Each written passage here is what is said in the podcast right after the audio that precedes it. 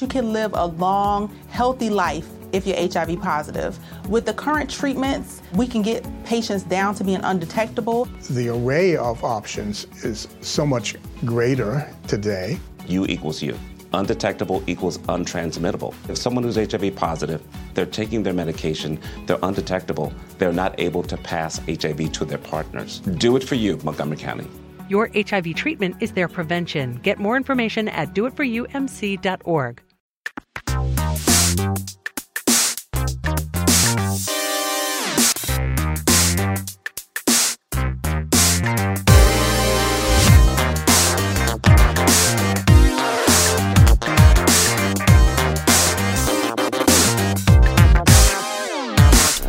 Rick, por enquanto estamos só nós dois.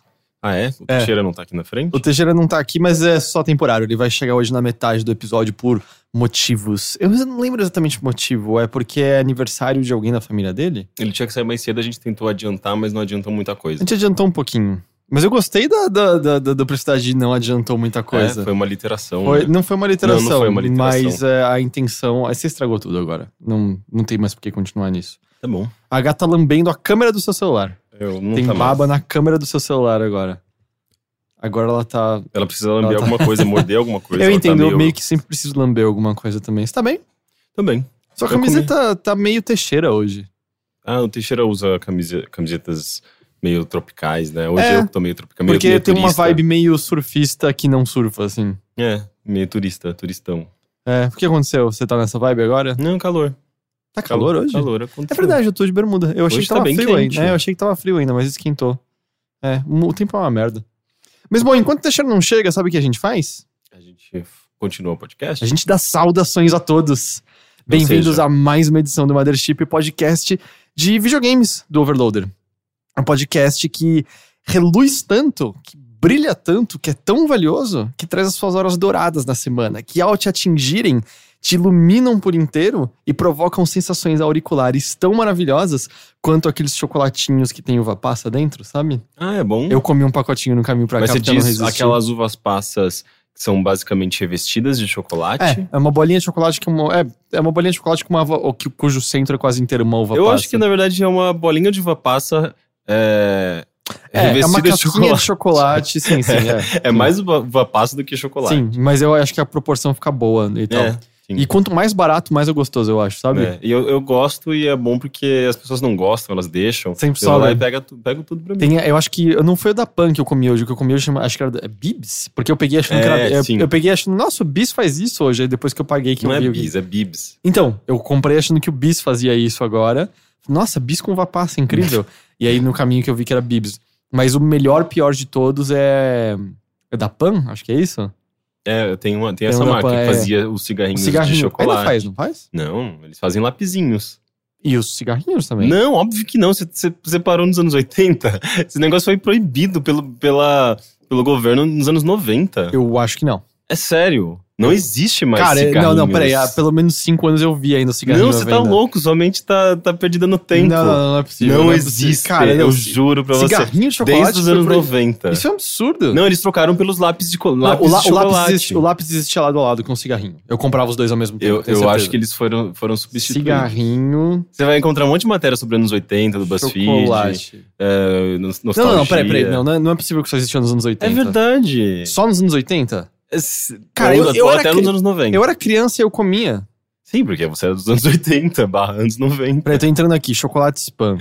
A fábrica de chocolates ficou conhecida pelos seus cigarrinhos de chocolate, que eram vendidos em uma caixa estampada. Exato.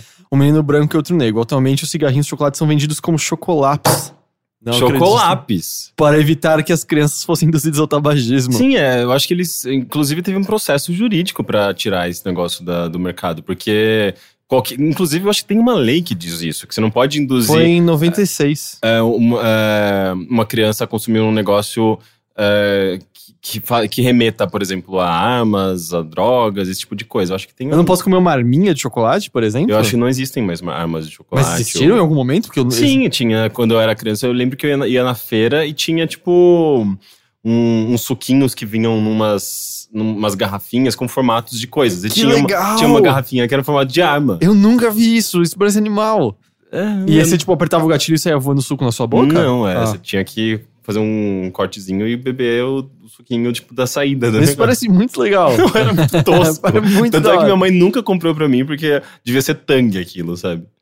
É, no ano de 96, o Procon Municipal de Vila Velha do Estado do Espírito Santo, através de seu coordenador Estevão Zizi, notificou a PAN para mudar a rotulagem do produto para evitar que crianças fossem induzidas ao tabagismo. A empresa acatou a notificação e mudou sua rotulagem para rolinhos de chocolate ao leite. Rolinhas de chocolate, daí induzia ao sexo anal. E após a morte de Oswaldo Falcheiro em 2005, a empresa passou a ser dirigida por suas filhas e genros. Ela tem as moedinhas, eu amo as moedinhas de chocolate também. Moedinhas.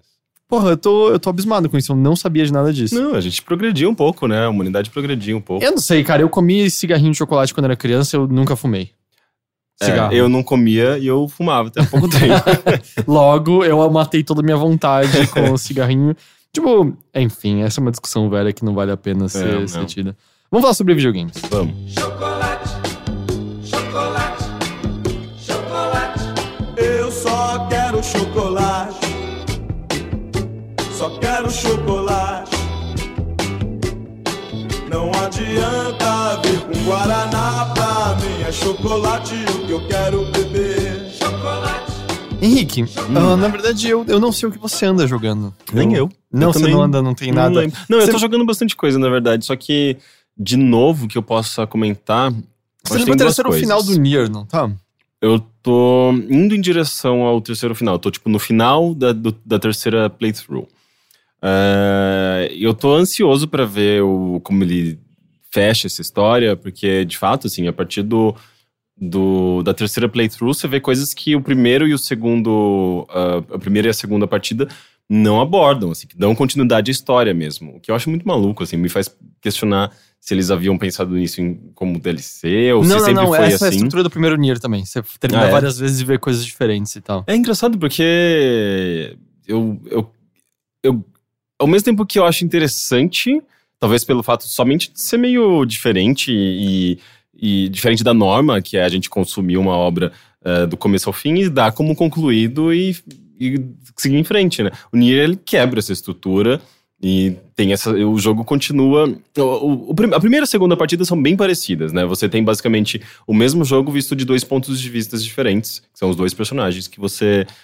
tem acesso logo assim que você começa a jogar mesmo, né? Você tem a B2B e a U9S. E o primeiro jogo é com a 2B e o segundo jogo é com a 9S. E é legal que, especialmente no começo e no final de cada uma dessas partidas, coisas muito diferentes acontecem, né? Porque nessas extremidades você ou só joga com a 2B e o 9S tá em outro lugar, ou o contrário, sabe?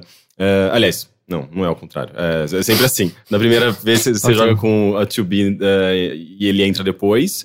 E daí na versão dele você vai entender por que ele entra depois, o que ele estava fazendo e como ele interfere nas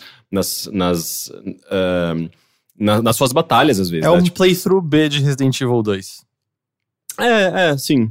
E é legal porque quando você joga com 2B você entende melhor algumas coisas que aconteceram na história da...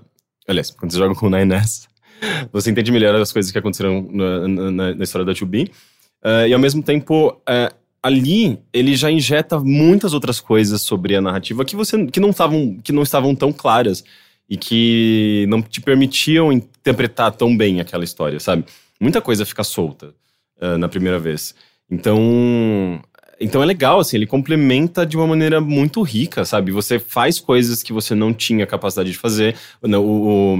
O 9S, ele tem capacidade de hackear os inimigos. Então, tem muitas partes em que você hackeia um robô e consegue ler os pensamentos dele, ou ter algum contato sobre a história dele, o passado dele. Tem um robô, por exemplo, que ele tá em cima de uma ponte. Você não consegue falar com ele quando você joga com a 2B. E quando você tá jogando com o 9S, se você, por acaso, hackear ele, você consegue ouvir os pensamentos dele. E ele tá tendo pensamentos suicidas. E tem muitas desses pequenos detalhes, sabe? Que você acaba tendo uma visão muito mais ampla daquele mundo e da hipocrisia, na verdade, dos próprios protagonistas e da organização desses protagonistas, né? Daí você começa a questionar algumas coisas. É bem interessante, assim. Talvez minha única insatisfação com essa estrutura seja a repetição, sabe? Porque você vai nos mesmos cenários de novo. Muitas vezes você repete a mesma quest. Mas é mais rápido, né? Pelo menos. Eu vi pessoas falando que a segunda playthrough é bem mais rápida que a primeira. Eu acho que tem... Talvez seja mais rápido porque você meio que já tem uma noção de tudo. Você já abriu tudo, o cenário tá aberto. Ele meio que dá continuidade à sua progressão. As armas, tudo. É como se fosse um New Game Plus. Só que com um novo personagem, novas situações. E algumas quests novas. E, então, acho que por conta disso você vai mais rápido. Mas você acaba, às vezes, passando pelas mesmas coisas, você enfrenta os mesmos chefes, você vê muitas das mesmas coisas e isso acaba gerando uma repetição. Especialmente na terceira playthrough, assim, tem coisas ali que eu não aguento mais, sabe? Sei. Eu tô meio que acelerando, tô deixando o quest pra trás, tô ignorando algumas coisas. Porque... Você quer ver o que tem de principal mesmo ali. E o que tem secundário você já viu talvez duas vezes a essa altura mesmo. Mas então, eu tô sendo guiado pela narrativa agora, né? Mais do que o gameplay. Sendo que o gameplay é maravilhoso, só que eu acho que chega um momento em que... um bocado de vezes essa altura. Ele fica meio desgastado, sabe? Então eu tô meio ansioso, sabe? Tipo, correndo pra ver o resto. Eu quero muito jogar esse jogo. Sim, eu tô gostando muito, assim. Eu só queria terminar logo pra... Porque, tipo... Eu sinto que ele tem tanta coisa a dizer e eu tenho vontade de pegar um pouco de tudo isso, interpretar, escrever alguma coisa. Só que ao mesmo tempo é tão longo e demanda esse tempo, sabe? Que eu fico meio frustrado, sabe? Tipo, de não terminar tão rápido, sabe? Sim. Então, mas eu tô gostando bastante. Eu acho que ele certamente vai ficar bastante marcado, assim, pra mim. Mas eu entendo isso. Tipo, eu escrevi um artigo sobre Persona 5 com 35 horas de jogo, assim. Tem muito mais jogo ainda pra ser tido, mas era justamente... eu tô identificando esses temas, eles são recorrentes e reforçados pelos personagens. Se eu fosse esperar terminar o jogo pra falar alguma coisa sobre ele, era tipo, semana que vem, sabe? Que ia falar alguma coisa. Mas isso que é engraçado em Nier, porque os temas... Você só vai conseguir entender do que ele tá... o que ele tá querendo dizer a partir da segunda playthrough. Primeira é muito rasa, assim, você... É tudo muito solto, você não consegue interpretar muito bem, sabe? Não tem a ver também com o fato de que você tá vendo tudo muito mais do ponto de vista da 2B e ela é uma personagem mais fria e distante no geral também? Talvez. Porque o Nines, que pelo menos no pedaço que eu vi quando a gente gravou o Shuffle... Ele é mais emocional. Exato, ele tinha muito mais interesse ele tinha uma empatia muito maior pra com os robôs e a 2B era meio, dane-se, vamos só embora daqui e tal. Tem uma quest muito boa na primeira playthrough, que na segunda eu acho que nem aparece, mas que é um robozinho que você resgata no deserto e ele é um robô normal, só que ele é uma criança também. Ele tem uma mentalidade de criança. E ele fica perguntando coisas igual uma criança, sabe? E você, no controle da 2B, vai tendo que escoltá-lo, né? Tipo, uma missão de escolta. E ele vai fazendo perguntas enquanto você tá levando ele pelo deserto. Aí você leva um tempo pra chegar até o local que você precisa. E ele faz perguntinhas... de onde vem o vento? Daí ela sempre faz... um comentário do tipo...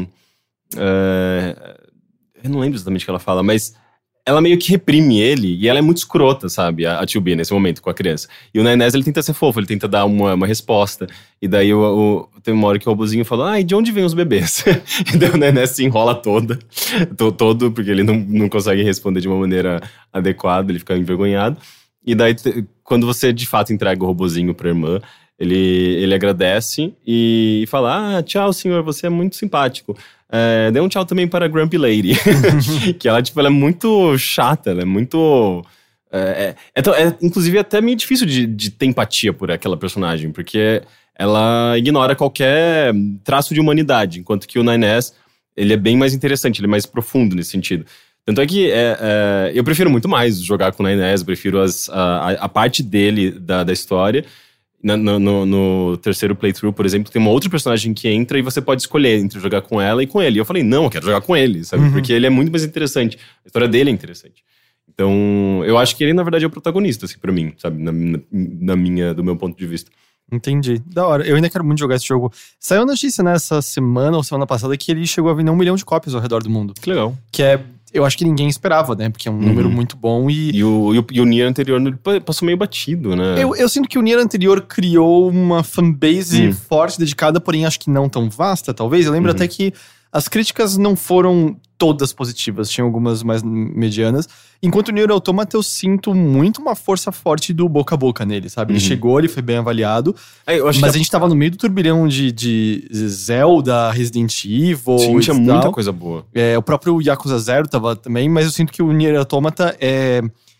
Acho que junto de Zelda, e bom, provavelmente agora a Persona também pega essa tocha, mas é um dos jogos que eu mais vi conversa recorrente, assim. Pessoas compartilhando coisas engraçadas, pessoas falando sobre. É que ele é um jogo com muito conteúdo. Eu mesmo, tipo, explorando um dos cenários, esse cenário do deserto, que ele é muito vasto, tem muita coisa escondida. Eu encontrei não sei se é um easter egg, me falaram que na verdade um pedaço de um chefe secreto. Que é a cabeça que o Yoko Taro usa, não é? Eu vi que, na verdade, compartilhando isso no Twitter. São várias cabeças. É tipo um local cheio de cabeças gigantes e você pode subir. Então, eu passei por lá e não aconteceu nada. Eu só fiquei muito surpreso. Mas aí comentaram comigo que vai se tornar um chefe em algum momento. Ah, tá. Então ele é cheio desses segredinhos e coisas pra você... reparar e descobrir. E mas é bem legal. Eu acho que isso. Só conteúdo faz isso. Porque, sei lá, Mass Effect Andromeda tem muito conteúdo. E eu sinto que a conversa em torno dele já desapareceu. Assim, eu não vejo mais ninguém falar daquele jogo. Então, eu acho que é simplesmente porque Nier Automata é muito gostado mesmo. Sim, não, e é um jogo de qualidade. Bem escrito, com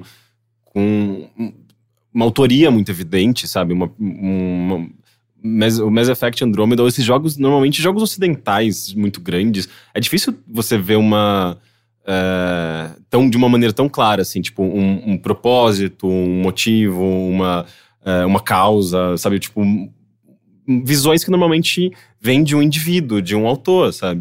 Sei lá, os jogos do Chris Avellone tem, mas nem todo mundo é um Chris Avellone. Mas eu vi outra, foi o próprio Brad Shoemaker da Giant Bomb comentando, e eu acho que eu concordo. Óbvio que tem as pessoas que já eram mais ligadas na indústria japonesa, que gostaram do primeiro Nier, que já reconheciam o nome Yoko Taro. Mas eu sinto que depois disso, muito mais pessoas reconhecem esse nome. Eu mesmo sou exemplo disso, assim. Até então, não era um nome que eu saberia. E eu sinto que a partir de agora é um nome que toda vez que eu ouvir, eu vou ficar interessado em saber o que ele tá fazendo, sabe? Porque eu sinto que Nier Automata foi bastante impactante dessa maneira e tal. Eu tô sentindo que depois que eu acabar a Persona 5, se a gente estiver num período mais de boa com jogos, é ele que eu vou atrás. Porque eu quero muito Yakuza 0 também, mas Yakuza 0 é longo. Eu acho que eu preciso de... Eu sei que se eu vou ter 3 playthroughs... Nier também é longo. Mas pelo menos ele é ação e mais direto ao ponto, às vezes. Eu acho que eu tô precisando um pouco disso. Se também terminar Nioh seria uma boa, então. Tem muito jogo bom japonês. Tem muito jogo bom e tem muitas coisas ainda pra sair. Eu não joguei Zelda, por exemplo. Eu preciso jogar Zelda em algum momento. Não sei como, porque eu não tenho Switch, não vou comprar tão cedo e não tenho Wii U. Mas eu preciso jogá-lo. Mas fora isso, eu joguei um pouquinho também da versão remasterizada de Parappa the Rapper. Sim, que saiu essa última terça-feira, né?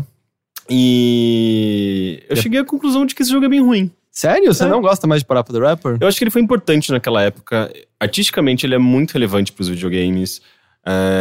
Ele foi um dos primeiros experimentos musicais com jogos. Ele tinha, acho que, uma série de coisas, né? Ele tinha o fato de ser um jogo de ritmo musical, o fato dele estar usando rap, eu acho que isso não era comum e tal. Tirando jogos da SEGA, né? E hip-hop no geral também, né? A estética e tal.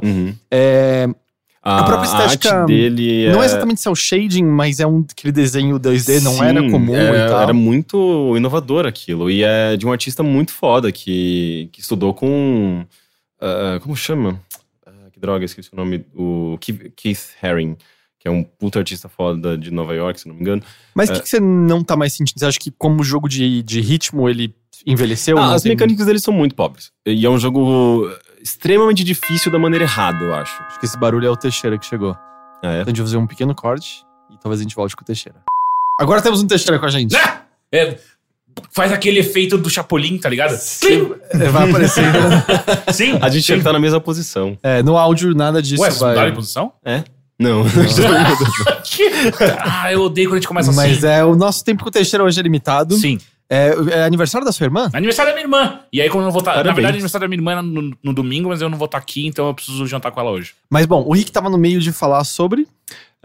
a versão remasterizada de Parappa the Rapper. Sim, você tava falando que você não... Então ele não tá gostando tanto. E eu estava justamente no ponto que eu ia perguntar o que você acha que não envelheceu bem de Parappa. Vamos lá. Como eu falei, ele é um jogo importante, ele tem a arte dele é foda, a ideia estética por trás dele e o fato dele ser um jogo musical naquela época, tudo isso era muito valioso. Porém, as mecânicas dele, eu acho que justamente por ele ser um dos primeiros jogos musicais, as mecânicas dele são muito simplórias. Tanto é que a dificuldade dele vem da sua necessidade de ser extremamente preciso. Que tanto que um dos problemas era que antes dessa adaptação pra agora era impossível praticamente você jogar, porque com o lag das televisões atuais era muito difícil. Eu posso dizer que não mudou muita coisa, não. Não, mas eles adaptaram isso. Eles diminuíram a janela de precisão, porque o input das TVs atuais fazia com que fosse muito difícil jogar o... Continua sendo muito difícil. Porque ele... Ok, vamos pra primeira fase, a fase lá do treino, do Cebolinha. Com seu... Tchau!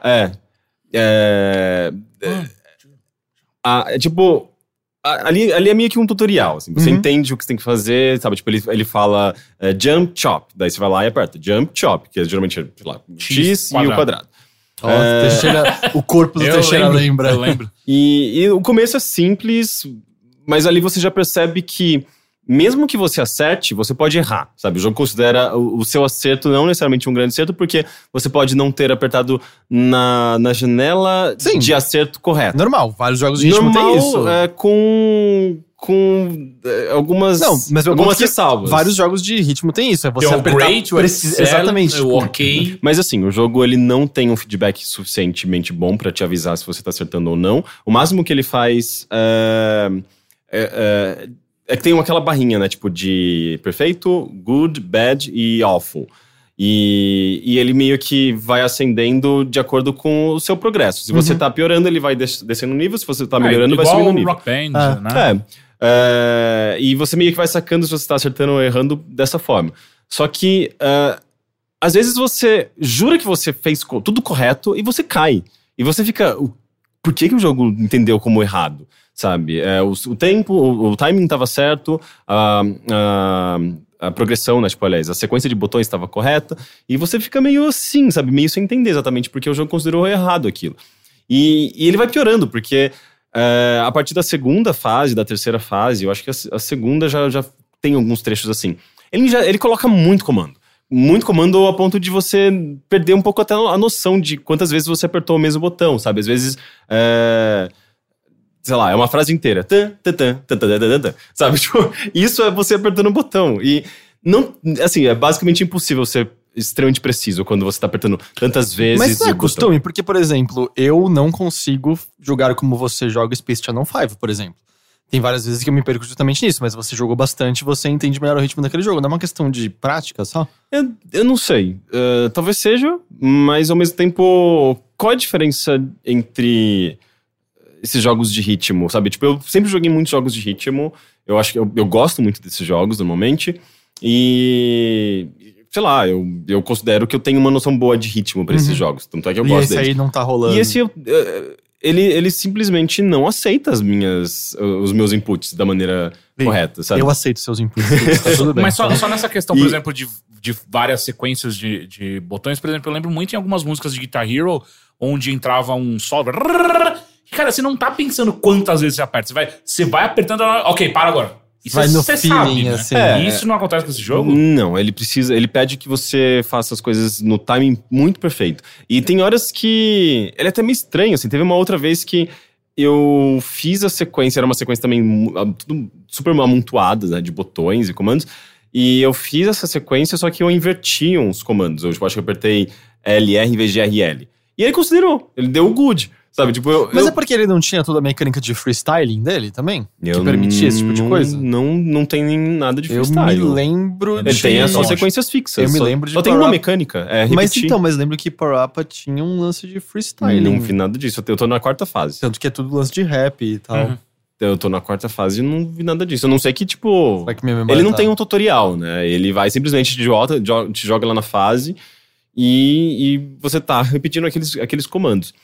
E eu sinto que a dificuldade dele tá nisso, assim, jogar um monte de sequência de botão que é basicamente impossível de você apertar no timing correto. Sei. E só fica meio confuso e meio chato, sabe? Depois de um tempo. O comecinho é bonitinho, é agradável, porque você consegue apreciar a animaçãozinha, a música, e as mecânicas são simples o suficiente pra você conseguir jogar. E jogo charmoso, visualmente ele permanece charmoso ou não? Não, sim, ele continua, eu acho que sendo bonito. Ele é meio temporal, né? Tipo, porque ele é muito estilizado. Jogos realistas têm esse problema de ficar feio depois de um tempo. Então, ele é bonito ainda, mas A partir da segunda, terceira fase especificamente, eu acho que ele injeta muito comando ao mesmo tempo. Sente que é muito íngreme a subida, assim. Né? E é uma dificuldade meio injusta, eu acho, sabe? E é a única maneira que eu sinto que ele tem pra aumentar a dificuldade. Claro. Porque é muito simples a mecânica, é só isso. E daí você só falha e, tipo, desisto, sabe? É meio que... é um resultado meio trágico, sabe? Pra um jogo que começa tão bonitinho. Então eu não sei, assim, eu acho que ele envelheceu um pouco mal. Sei. Acho que ele ainda tem seu charme. Mas eu acho que o jogo é muito simples. E é muito pouco jogo. É engraçado que parece que na minha experiência com ele ontem, eu joguei no máximo 1 hora, eu acho. Até desistir de tanto falhar. Eu acho que eu mais assisti videozinho e vi coisinhas do que joguei de verdade. Porque a fase, por exemplo, tem 2 minutos, 2 minutos e meio. Se você acerta de uma vez, você passou e vai ver um vídeo de 3 minutos. Uhum. Então, às vezes, você mais assiste. E tudo bem, eu acho que ele é fofo. Tá dizendo que é o Metal Gear antes de Metal Gear. Não, porque ele não tem animações de 1 hora. Mas é que a parte de jogo dele é muito curta. É muito breve, é muito simples. Do you believe that rap can bloom in the battlefield? E é engraçado isso, porque as pessoas se lembram muito mais da primeira e da segunda fase. Não, ou até a terceira. A primeira é do cara de cebola, do Kung Fu. A segunda é da carteira de motorista. E a terceira... Meu Deus, a parte da carteira de motorista. É a minha música favorita. É tipo... Era muito boa. Como que era mesmo? Era a favorita. Right. Left. Não, mas é que tipo, tinha um ritmo bonitinho. Ela, you forgot to close the door. É verdade. I forgot to close the door. É muito fofo esse jogo. E a terceira é do cara que é meio reggae. E ele é como se fosse um... Como se chama? Tipo, um local onde as pessoas vendem coisas usadas. É tipo... Um mercado de pulgas? É, tipo um mercado de pulgas. E você tem que vender suas coisas pra consertar o carro do seu pai. Não se traduz flea market pra mercado de pulgas? É mercado de pulgas. Sério? Eu já ouvi mercado de pulgas. A nossa plateia tá falando que sim. Sim, eu já ouvi mercado de pulgas. Eu já falei também pra outras pessoas. Mas não vende pulgas lá, só pra deixar claro. Mas não é isso que eu tava pensando. Você tava pensando numa loja de penhor? Também não! Não, mas porque daí por lembrar disso também. É uma loja física. O mercado de pulgas é na rua. Geralmente é um lugar em áreas livres ou barraquinhas. Não era isso que eu tava pensando. O que você tava pensando? Onde você vai lá e leva suas coisas velhas... loja de penhor. Não, não é isso. É ferro velho. Não. Você leva suas coisas... Mercado da Salvação. Mercado da Salvação. Você vai lá e compra a sua salvação. Tá tudo bem, agora eu vou pro céu. Você vai dar tudo pro Salvation Army, não? Não, deixa pra lá. Exército da Salvação. É porque tem o exército e tem os mercenários da salvação, né? Mas, enfim, as pessoas lembram muito mais das 3 primeiras fases, que elas são, acho que, minimamente jogáveis. E a partir da quarta, que... A quarta, você lembra? Tipo, ele tá fazendo um bolo e ele tem que acompanhar uma galinha num programa de TV. E se você... Eu talvez nunca tenha chegado nessa fase. Então, começa a ficar impossível. E se você erra muito, a galinha sai da TV e começa, tipo, a encher seu saco do seu lado, assim. Esse jogo eu não consigo passar. Que uma hora você morre e toca no inferno? Eu não sei. Ou eu tô confundindo com... Não, isso não é Busta Move? Não, eu tô pensando em, acho que... Jammer Lemming, é isso? Jammer Lemming, que é o sucessor espiritual. Eu acho que mesmo acho universo. Acho que ela que vai pro inferno. Porque tem Parappa the Rapper 2 também, né? Mas não é tão bom, pelo que eu entendi. Eu nunca joguei nenhum dos dois. Mas Jammer Lemming é tipo um Parappa, só que com guitarra. É. Acho que ela vai pro inferno. E as animações que entre as fases e a historinha inteira do jogo, assim, é muito fofa, é engraçadíssimo, assim. Eu morria de rir. Na verdade, eu acho que eu prefiro assistir as animações do que jogar o jogo de verdade. Então, ele tem seu charme, ele tem seu valor ainda. Mas você não o jogo em si, sabe? Tipo, a experiência de jogar pode ser muito frustrante. Você vai lá que os menus são muito esquisitos. Tipo, continua sendo um menu do PlayStation, mas sabe? Load save. Eu acho que eu não gostaria de mudar, sabe? Eu acho que eu queria que fosse o menu em si, né? Mas a interface é horrorosa. É muito esquisito perceber que é uma versão remasterizada e eles não adaptaram a interface pro nosso conceito de interface. Então, é bem estranho navegar por aqueles menus. A gente vai fazer um vídeo, talvez quando o pessoal estiver ouvindo isso já esteja no ar no site e a gente dá uma olhada mais a fundo. Exato. Nele. Ok. Eu vou passar pro Teixeira, então.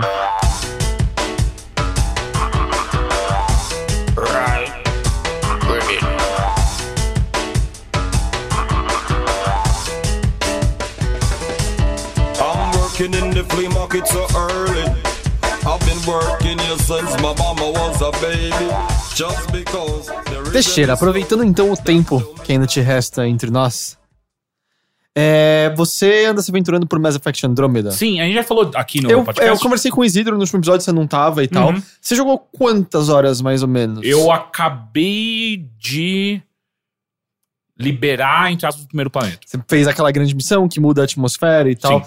Eu não joguei muito além disso também, na verdade. Foi nessa hora que eu já tava meio... Eu acho que eu não quero mais ver esse jogo. E eu acho assim, eu acho importante que rapidamente passar pela notícia que foi ontem ou anteontem. Das correções que a BioWare anunciou. Ela comentou, até tava nas notícias, mas faz sentido puxar agora, que entre os patches vão ter algumas correções de animações, vão ter correções de bugs, vai dar pra dar skip naquela cutscene de você viajar de planeta pra planeta. Você não chegou a se deparar com isso ainda? Não. Quando você tá num sistema, você pode olhar os planetas pra ver se eles têm minérios.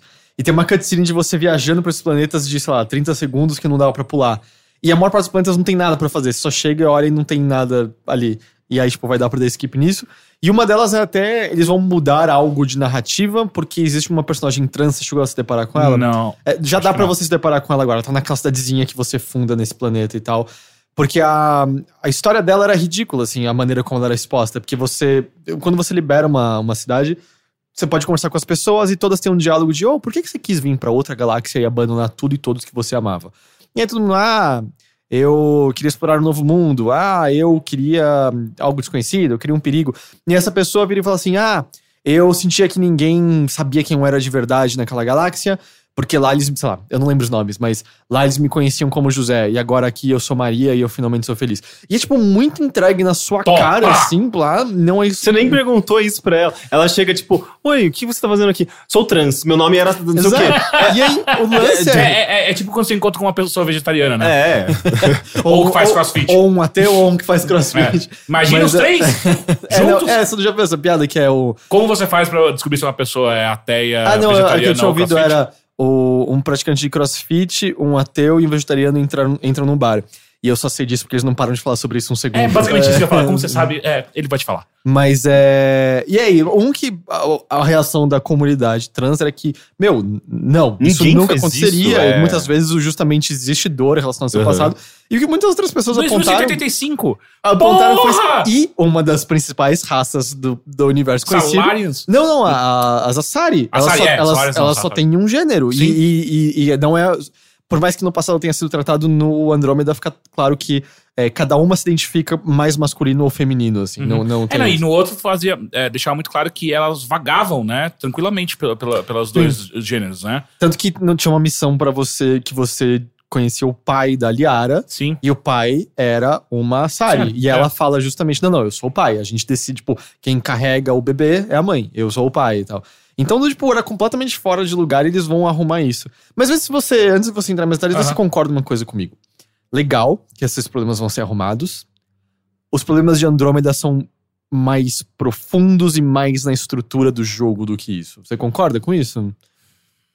Um pouco, sim. Eu acho que tem algumas coisas na mecânica dele, de decisões de design mesmo do jogo, de menus, de... Os menus mesmo. Que menus terríveis, e como é apresentado várias coisas, e que eu não sei se isso é o suficiente. O que eu sinto mais ele me lembra muito o Mass Effect 1, no quesito de... Existe algo ali que me interessa muito, que eu quero saber, que me deixa curioso pra caralho, mas tem outras bilhões de coisas na frente que me impedem de aproveitar. Tanto que dá pra botar um pra um. A interface do Mass Effect 1 era problemática. Você descobrir qual arma era mais poderosa. Você já chegou a mexer no console pra você criar novos equipamentos? Ainda não. Cara, é muito insano, assim, porque não tem nem sequer um filtro de metralhadoras, shotguns. É tudo misturado uma em cima da outra. E aí dentro de cada tipo de arma... Você tem os vários níveis da mesma arma. Então você fica vendo individualmente, comparando com a sua pra ver se vale a pena ou não. Você fica, é informação demais, né? E uma coisa que já tem me incomodado bastante é: eu quero comprar uma arma. E aí ele te dá um botão. Comparar com a sua arma. E aí você aperta pra comparar e ele mostra o gráfico mudando, mas ele não fala com qual arma ele tá comparando. E aí você aperta de novo e ele vai pra outra arma. Aí você peraí, eu vou chutar então que eu tô comparando uma metralhadora com uma pistola. A metralhadora vai ter mais tiro mais rápido. Essa você tem que chutar. Porque não é que aparece, a metralhadora tal, aparece lá, essa aqui chama M43 e essa aqui chama... Zing Stardust. Porra, não sei o que é. Não decorei o nome das minhas pistolas. É bizarro, cara. São várias decisões que... Que daí vai até para uma outra notícia que eu vi hoje, que foi Polygon soltou, falando parabéns, Mass Effect Andromeda agora é um Early Access. É um artigo do Ben Kuchera, né? É interessante. Só pelo título dele. Eu já consegui adivinhar que era do Ben Kuchera. Exato. E assim, puta clickbait estúpido do caralho. Porque a notícia já tinha sido ontem ou anteontem, né? O anúncio da BioWare. Mas não era notícia, era uma opinião. Eu sei. Opinião. Só que daí o que acontece é que quando ele solta dessa maneira e a manchete é essa, Mass Effect Andromeda virou Early Access, eu fiquei... Que? Não, mas é uma quer dizer que o jogo tá tão problemático. Aí você entra no artigo e você vê, eu achei bobo, não precisava dessa merda. Não, é como se fosse o primeiro exemplo disso. Você quer um Early Access mesmo, pega, sei lá, o Record, tá ligado? Mas é sempre bom, acho que a gente levantar essa questão, né? Porque quando você tá comprando um jogo de $60, você pressupõe que ele já tá, digamos, num estado final. Ele tá num estado final, ele tá mal feito. Não acho que ele esteja num estado final, assim, tipo, tem coisas ali que estão claramente largadas pela metade. Sabe? Cara, mas é que... É que a gente entra também num ponto de... Eu aposto até que se você entregar Last of Us pra Naughty Dog e dizer, você tem mais 6 meses pra arrumar coisa, eles vão achar o que eles querem arrumar. Mas o jogo foi entregue num estado muito mais jogável. Mas aí a gente tá dizendo jogos polido. Que são bons e jogos que são ruins, assim. Tipo, às vezes um jogo é ruim porque o design não era bom, porque o programador não era bom, porque, sei lá, porque as mecânicas não eram interessantes. Às vezes houve atribulações de movimento, houve falta de tempo. Me parece claro que a BioWare não teve tempo suficiente pra arrumar tudo. E é engraçado, né? Porque o que ela tava fazendo além de Mass Effect? Tem uma nova franquia sendo criada pela BioWare, então, mas eu não sei qual estúdio interno. Assim, aconteceu alguma coisa, certo? Exato, porque ele tá há muito tempo, desde o 3 até agora. A gente chegou... o quê? 3 anos? O 3 é de 2012 2013, não é? É, então. A gente acho que ele tá em desenvolvimento há uns 3 ou 4. É, porque o 1 é de 2007, eu acho. O 2 deve ser de 2009 ou 2010. Mas até uma coisa que a gente comentou semana passada, quando o Desidero tava aqui. Você concorda? Porque o ciclo de marketing dele foi todo muito estranho. Sim. Sabe? A primeira vez que viu ele foi no evento de anúncio do PlayStation 4 Pro. Teve 2 E3 no ano passado, né? No ano passado. Foi, tipo, final do ano passado, praticamente. Dá 6 meses. Mas que ao mesmo tempo deu um gosto, tipo... eles estão mostrando agora, já vai lançar. Mas ao mesmo tempo, teve 2 E3 anteriores que era... a gente vai mostrar o jogo agora. E era só um monte de arte conceitual bizarra. E você espera que Mass Effect tenha uma fanfarra maior, sabe? 2012, Mass Effect 3. Já são 5 anos quase, né? Então, tipo, alguma coisa estranha aconteceu no desenvolvimento desse jogo, claramente. Assim, houve alguma tribulação. E também tem várias outras coisas que você pode apontar, certo? Os nomes mais reconhecíveis da BioWare já saíram da BioWare há muito tempo. O estúdio não é mais o que ele era. Ele passou por toda aquela reestruturação bizarra da EA, que em certo momento todo o estúdio dela era BioWare alguma coisa, né? BioWare Victory e BioWare, acho que Austin... a gente comentou também, os fundadores, os médicos saíram. Os dois saíram ou só um saiu? Os dois. Os dois saíram. Então, claramente, a BioWare não é mais a BioWare que a gente conhecia. Eu acho também que a data que o Andromeda saiu deixa muito claro que a EA queria que esse jogo saísse no ano fiscal de 2016. Saiu exatamente no finalzinho de março pra estar ali na Mas é engraçado, né? Que é um típico caso de jogo que acaba saindo antes de ser completamente finalizado. Novamente, eu realmente acredito que tem coisas ali pela metade. Eu não acho que dá pra você dizer isso. Cara, essa personagem mesmo... Eu acho que ela tá mal escrita, isso não é tá pela metade. Então, mas... eles, de acordo com eles, isso faz parte do processo iterativo de design, quer dizer que você faz uma coisa... avalia, melhora. Faz uma coisa, avalia, melhora. E o jogo ele nunca chega, digamos, num estado perfeito, porque você sempre tem alguma coisa a ser melhorada. E muitas das coisas que passaram, chegaram na versão final que foram vistas, não estavam longe de chegarem num estado de conclusão mesmo, sabe? Tipo, seja das animações, tecnologia de expressão facial, questões de sei lá, de como o jogo, alguns diálogos foram construídos. Eu não sei, porque eu sinto que ele tá tão a par de outras coisas que eu acho que são fracas lá. Eu não sabe, eu acho que os personagens são mal escritos, eu acho que as mecânicas não batem com mais efeito. Eu não sei, me parece que tem toda uma série de ideias erradas ali. Eu acho que... Eu não sei se eu gosto de ficar olhando como não está concluído. Eu acho que não, é ruim. É isso, sabe? Tipo, não foi bem feito. Por que não foi bem feito? Mas aí a gente pode apontar, não houve tempo pra terminar. Tem muitos jogos que chegam nesse mesmo estado e vão recebendo o resto do conteúdo ao longo do tempo. E aí as empresas fazem isso primeiro pra tentar seguir as datas de lançamento que são estabelecidas. E eu acho que tem a ver com investidores. Pra mim, me dá um exemplo do que você tá pensando quando você diz isso. Você tá falando de algo de Early Access mesmo? Não, você tá falando de jogos que o próprio... No Man's Sky é um exemplo clássico disso. Ele não é um jogo Early Access. Teoricamente, ele chegou em seu estado final. E uma bosta. Mas não. E era ruim. Era ruim, mas o jogo continua recebendo um conteúdo que talvez melhore. Mas é o estado de desenvolvimento atual. Tipo, exato. Só que isso não exime o cara que ele vendeu um jogo a $60 falando que tá finalizado, ele não tá. Exatamente, que é o caso mesmo. Mas assim... Mas ele tá finalizado. Ele tá finalizado. Ele é ruim. O que eu quero dizer é, ele tá finalizado pra tudo, só que talvez não pra BioWare. Pra BioWare ela olhou tipo, ah não, tudo bem, depois a gente arruma isso. Mas pro público e como foi vendido, ele tá, é o produto final. É, do tipo... É, acho que tá, se você jogar daqui a 6 meses, ele vai ser em seu núcleo a mesma coisa, mas ele vai ser uma experiência muito melhor. Então, bom, a gente não sabe disso. Mas assim, vamos supor que sim, que eles corrijam animações, corrijam bugs. Meu ponto é que o cerne dele ainda pra mim é ruim, sabe? Eu não ligo pra ambientação, eu não ligo pra história, eu não ligo pros personagens. Mas ainda assim, eu acho que... Eu não gosto da ideia de, não, estamos concluindo o jogo. Não, acho que vocês estão corrigindo algo que era ruim. Corrigir eu entendo. Não foi bem recebido e era mal escrito e tal. Agora, não é que tipo, não concluímos. Não. Tá concluído. Tá concluído de maneira ruim. Vocês podem corrigir e melhorar. Mas eu não gosto da ideia de ficar olhando como, não, a gente tá a caminho de concluir esse negócio. Eu acho que é um... É basicamente o videogame como serviço, sabe? Um RPG não é a mesma coisa, single player, cara. Tudo bem que ele tem multiplayer, mas um RPG single player de 80 horas é um serviço? Não. O serviço é você continuar jogando, baixando conteúdo, baixando update, baixando não sei o quê. Eu não sei se você tem algum termo de contrato que você tem que assinar quando você... Porque é um jogo online, não sei... Tem multiplayer e tem umas coisas de rede porque você tem que acessar pra mandar seus soldadinhos pra fazerem missões que nem essas. Eu não consigo acessar. Por quê? Não sei. Cara, eu acessei com a sua conta. É. Ah, eu sei o que é. Quando você liga no menu principal, não põe New Game ou Resume direto. Espera uns 15 segundos que ele conecta.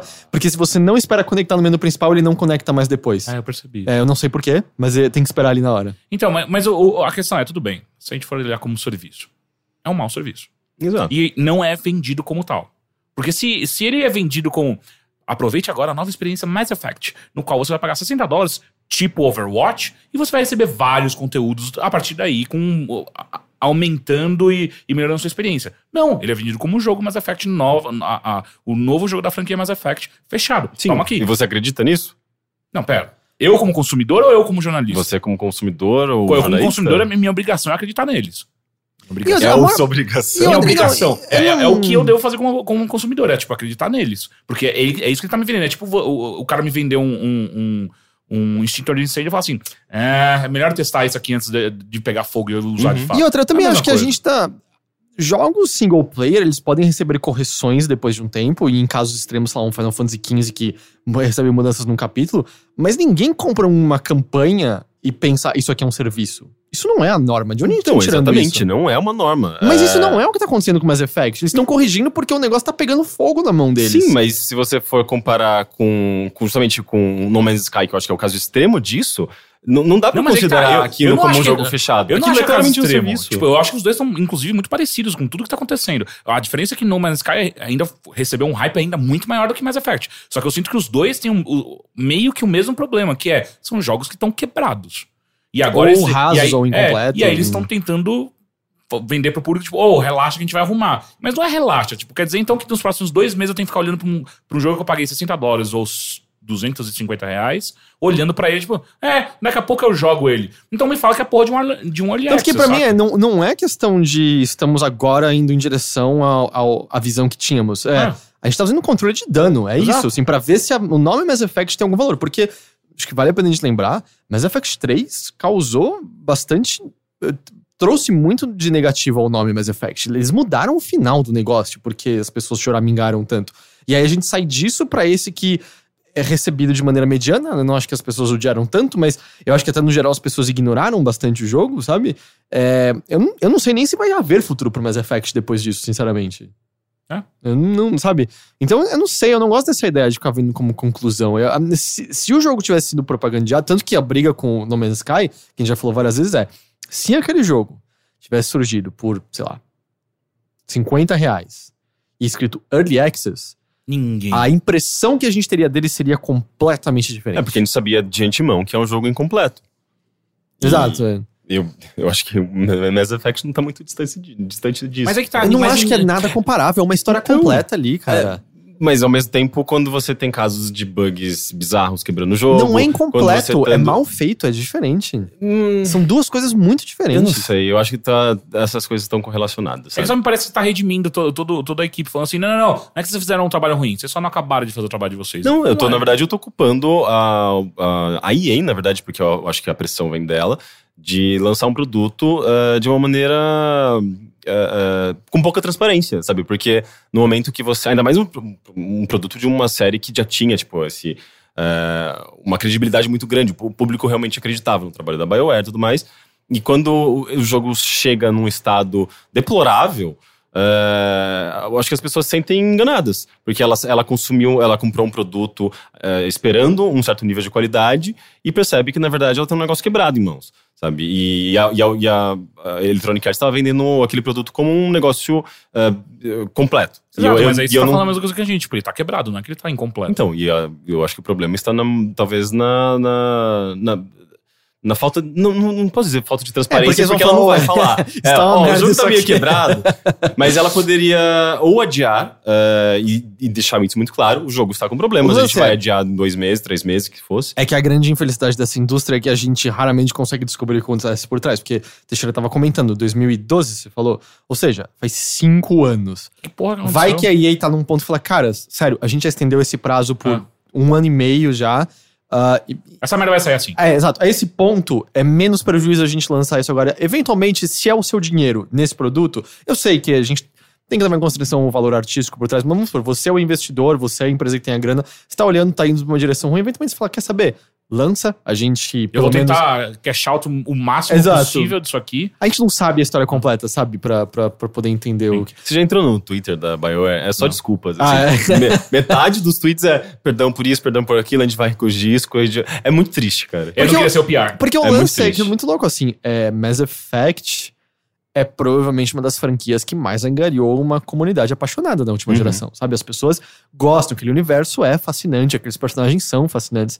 E nisso eu queria voltar, no fim você não comentou, Teixeira. O que você tá achando da ambientação dos personagens?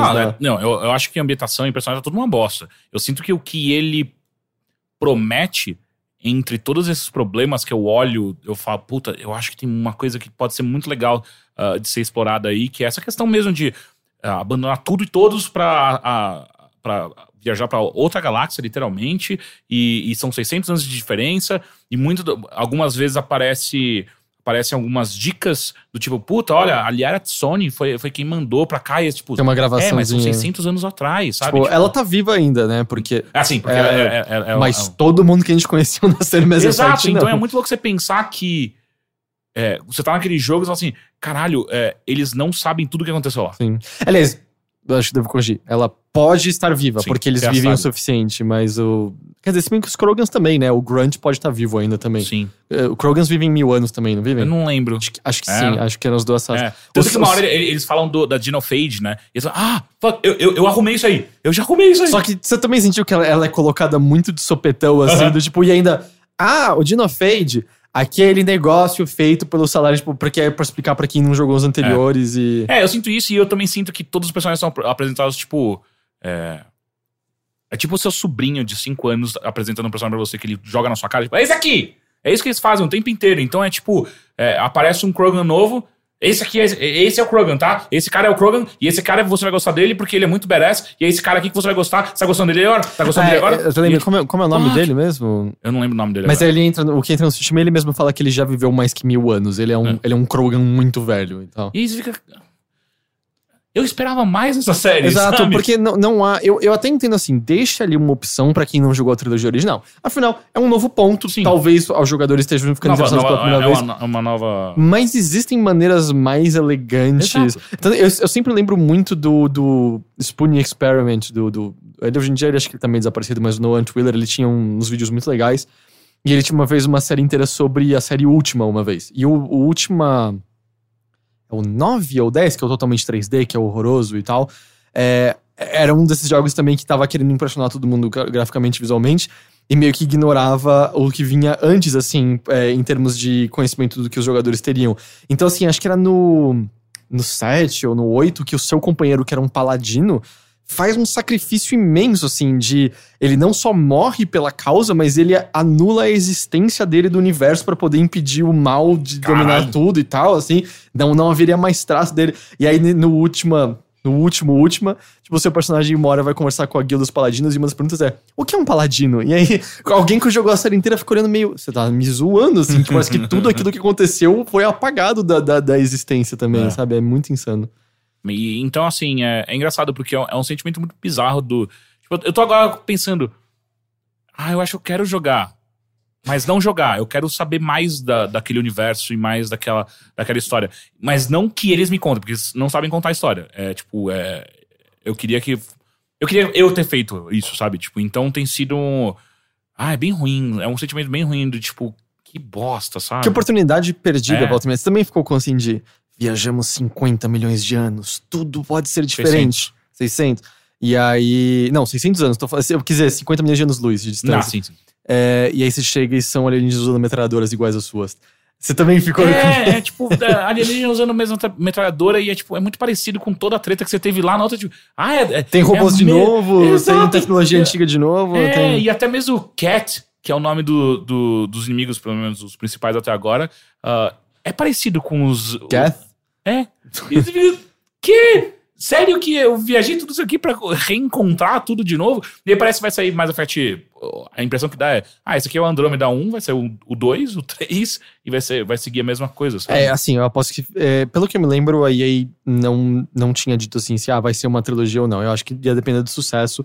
Eu acho que depois disso, eles provavelmente... Tipo, se fizer mais Mass Effect, não é no Andromeda, sabe? E uma coisa que tem sido engraçada é que eu acho que... Isso entra no problema que eles querem corrigir, né? De animações e por aí vai. Mas eu tô jogando com a Sarah Ryder, né? E... Eu acho que ela tá o tempo inteiro chapada. Então, a impressão que eu tenho é que ela nunca tá entendendo nenhuma conversa. Ela tem um sorriso com o olho arregalado. Então, sabe o que eu falei? Your dad is dead. Não, essa cena. Ela demora 5 segundos pra reagir sorrindo. Ela não parece... Todo filme de terror, quando tem o ventríloco do mal, sabe? Sim. Com leves sorrisinhos, olhos esbugalhados. Exato. Eu tenho que entender, eu tá meio feliz, sabe? Tipo, se pá, o universo vai acabar. Ok. E da cabeça dela, tipo, espero que ninguém esteja contando que eu tô viajando pra caralho. Eu já tive nessa situação, sabe? Inclusive tem um meme muito bom que é quando você tá muito louco no meio da festa tentando enganar todo mundo e é um alienígena sentado num sofá, sabe? Eu acho que ela tá o tempo inteiro assim, sabe? E nossa, são os piores diálogos em todos os lugares, né? Eu não consigo imaginar duas coisas. Como eles consertam isso? Todos os diálogos são ruins. Eles não vão consertar todos. E... Qual é o tamanho do patch pra corrigir tudo isso? Sério, são 40 gigas de jogo. Qual é o tamanho de um patch pra corrigir todas as animações do jogo? É que às vezes é só uma... É uma linha de código que você muda ali? Não uma linha, mas assim, o código faz com que a física do rosto reage de maneira com as falas dessa maneira, sabe? Uhum. Porque o lance é que boa parte das animações desse jogo, ou se não todas... São ruins porque elas não foram feitas manualmente por alguém. Que é a mesma coisa que a gente vê no Horizon também, por exemplo, quando você tem os personagens secundários, claramente é só um sistema, né? Claramente é só uma engine, tipo, interpretando ali, e você vê diferença quando você tá pegando os protagonistas, e você vê diferença quando você pega um Uncharted da vida, que tem muito menos diálogos. Ali é uma animação minuciosa. Exato, alguém foi e detalhou. Eu total entendo, mas o fact de você fazer manualmente pra todo, cara, não existe homem-hora pra tudo isso. Uhum. Então, acho que eu consigo entender poder mudar o código, mas... Sim. E ao mesmo tempo... Eu sinto que há uma certa ousadia nas animações. Eles tentam ser muito mais expressivos do que a média de jogos são.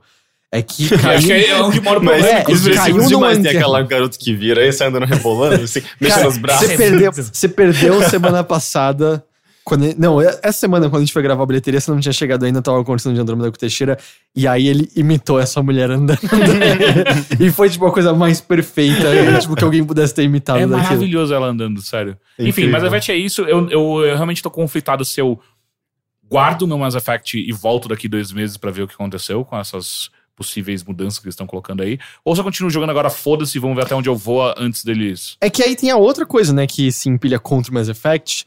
É que se você guardar por 2 meses, o que não falta é jogo bom pra você jogar no momento, né? Assim. Então... Tipo, Persona 5, por exemplo, que é um que eu tô louco pra jogar. Até Nier, que eu quero muito jogar. Acho que, como eu, você não terminou ainda Nioh também, né? Eu não terminei Nioh, é verdade. E nem Horizon terminei. É, então assim, cara, o que não falta é, às vezes, justamente espera e aí... Porque seria legal se alguém terminasse Mass Effect nessa mesa, né? Pois é. Talvez seja eu. É, talvez. Porque eu tô afim de continuar. Mesmo... Aí eu ligo o jogo e começo a jogar, tipo... E aí tem algumas decisões de mecânica de jogo mesmo, que você fica meio... Mas aí eu achei que tinha resolvido isso no tipo, nos outros sistema 3. De cobertura... Exato, sistema de cobertura, ou até mesmo... Puta, eu gostava de vez em quando jogar com... parando o tempo, sabe? Parando o tempo e fazendo as ordens. Não dá mais pra dar ordem. Não dá mais ordem pra vocês. Eu ficava, porra, mas eu gostava...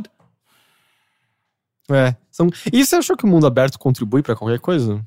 Nossa, eu achei a pior decisão de todas. É só longe pra caralho tudo. E aí... Puta, que decisão incrível, né? Você tem a porra de um carro que ele tem 6 rodas. Ele Por que, é incrível. Que tem um botão pra mudar a tração? E aí tem um botão que é pra, tipo, você tá numa subida, ele não tá subindo. Você aperta um botão ali, ok. Ele sobe. Só que daí esse botão só serve pra isso, porque se você deixar ele sempre ligado, ele vai lento. Ele muda entre a primeira marcha e a quarta, sei lá. Qual é a diferença da dinâmica desta porra pro jogo? Eu não consigo justamente... Quem achou que tem que botar esse botão... Eu vi várias pessoas tweetando de... Meu carro não tá subindo colina, o que eu tô fazendo de errado? Era aí... Filho. É que eu acho que, na verdade, é meio que roubar no jogo, né? Esse botão. Tipo, não. O carro ganha um impulso a mais, não é como se ele mudasse pra primeira marcha e pudesse subir ladeiras. Na verdade, ele fala que ele muda pro modo ATV, aí, tipo, ele dá uma levantadinha na suspensão e ele sobe. Ah, entendi. Mas, tipo, a lógica é meio da primeira marcha. É que eu fico pensando, eles fizeram um beta teste e aí alguém falou pra eles, tá muito fácil só acelerar. Eu preciso ter algum minigame nisso aqui. E nem não dá pra considerar isso no minigame. Tipo... Eu também não entendi o motivo. Eu fiquei muito chocado quando apareceu essa porra. Não é possível, cara. É muito ruim. E não dá pra atropelar as pessoas, é muito difícil. Quando não tem animação de... Eu passei por cima de uns bichos no vídeo que a gente gravou e os bichos também... Passou um carro em cima de mim. Eles são empurrados pros lados, assim, do carro? Ou eles caem? Eu não sei, nem lembro o que acontece. Você passa por cima deles e você não tem feedback que você passou por cima. Então, às vezes você passa e mata, às vezes você passa e não mata. Ele continua em pé? Que estranho.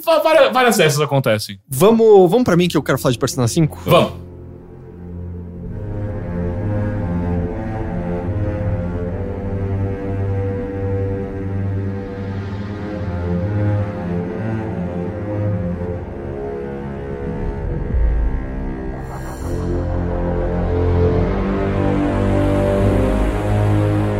Quem que ia pintar aquele quadro maravilhoso do menino coetê? É tão bom, cara. Eu sei que o texto dele é horroroso, né? Não tem nada. É muito ruim. Parece muito... Mas tem 14 anos, né? Ao mesmo tempo. Sim, mas meu ponto é que, assim, claramente é alguém escrevendo algo pra parecer que é profundo quando não tem nenhuma profundidade. Sim.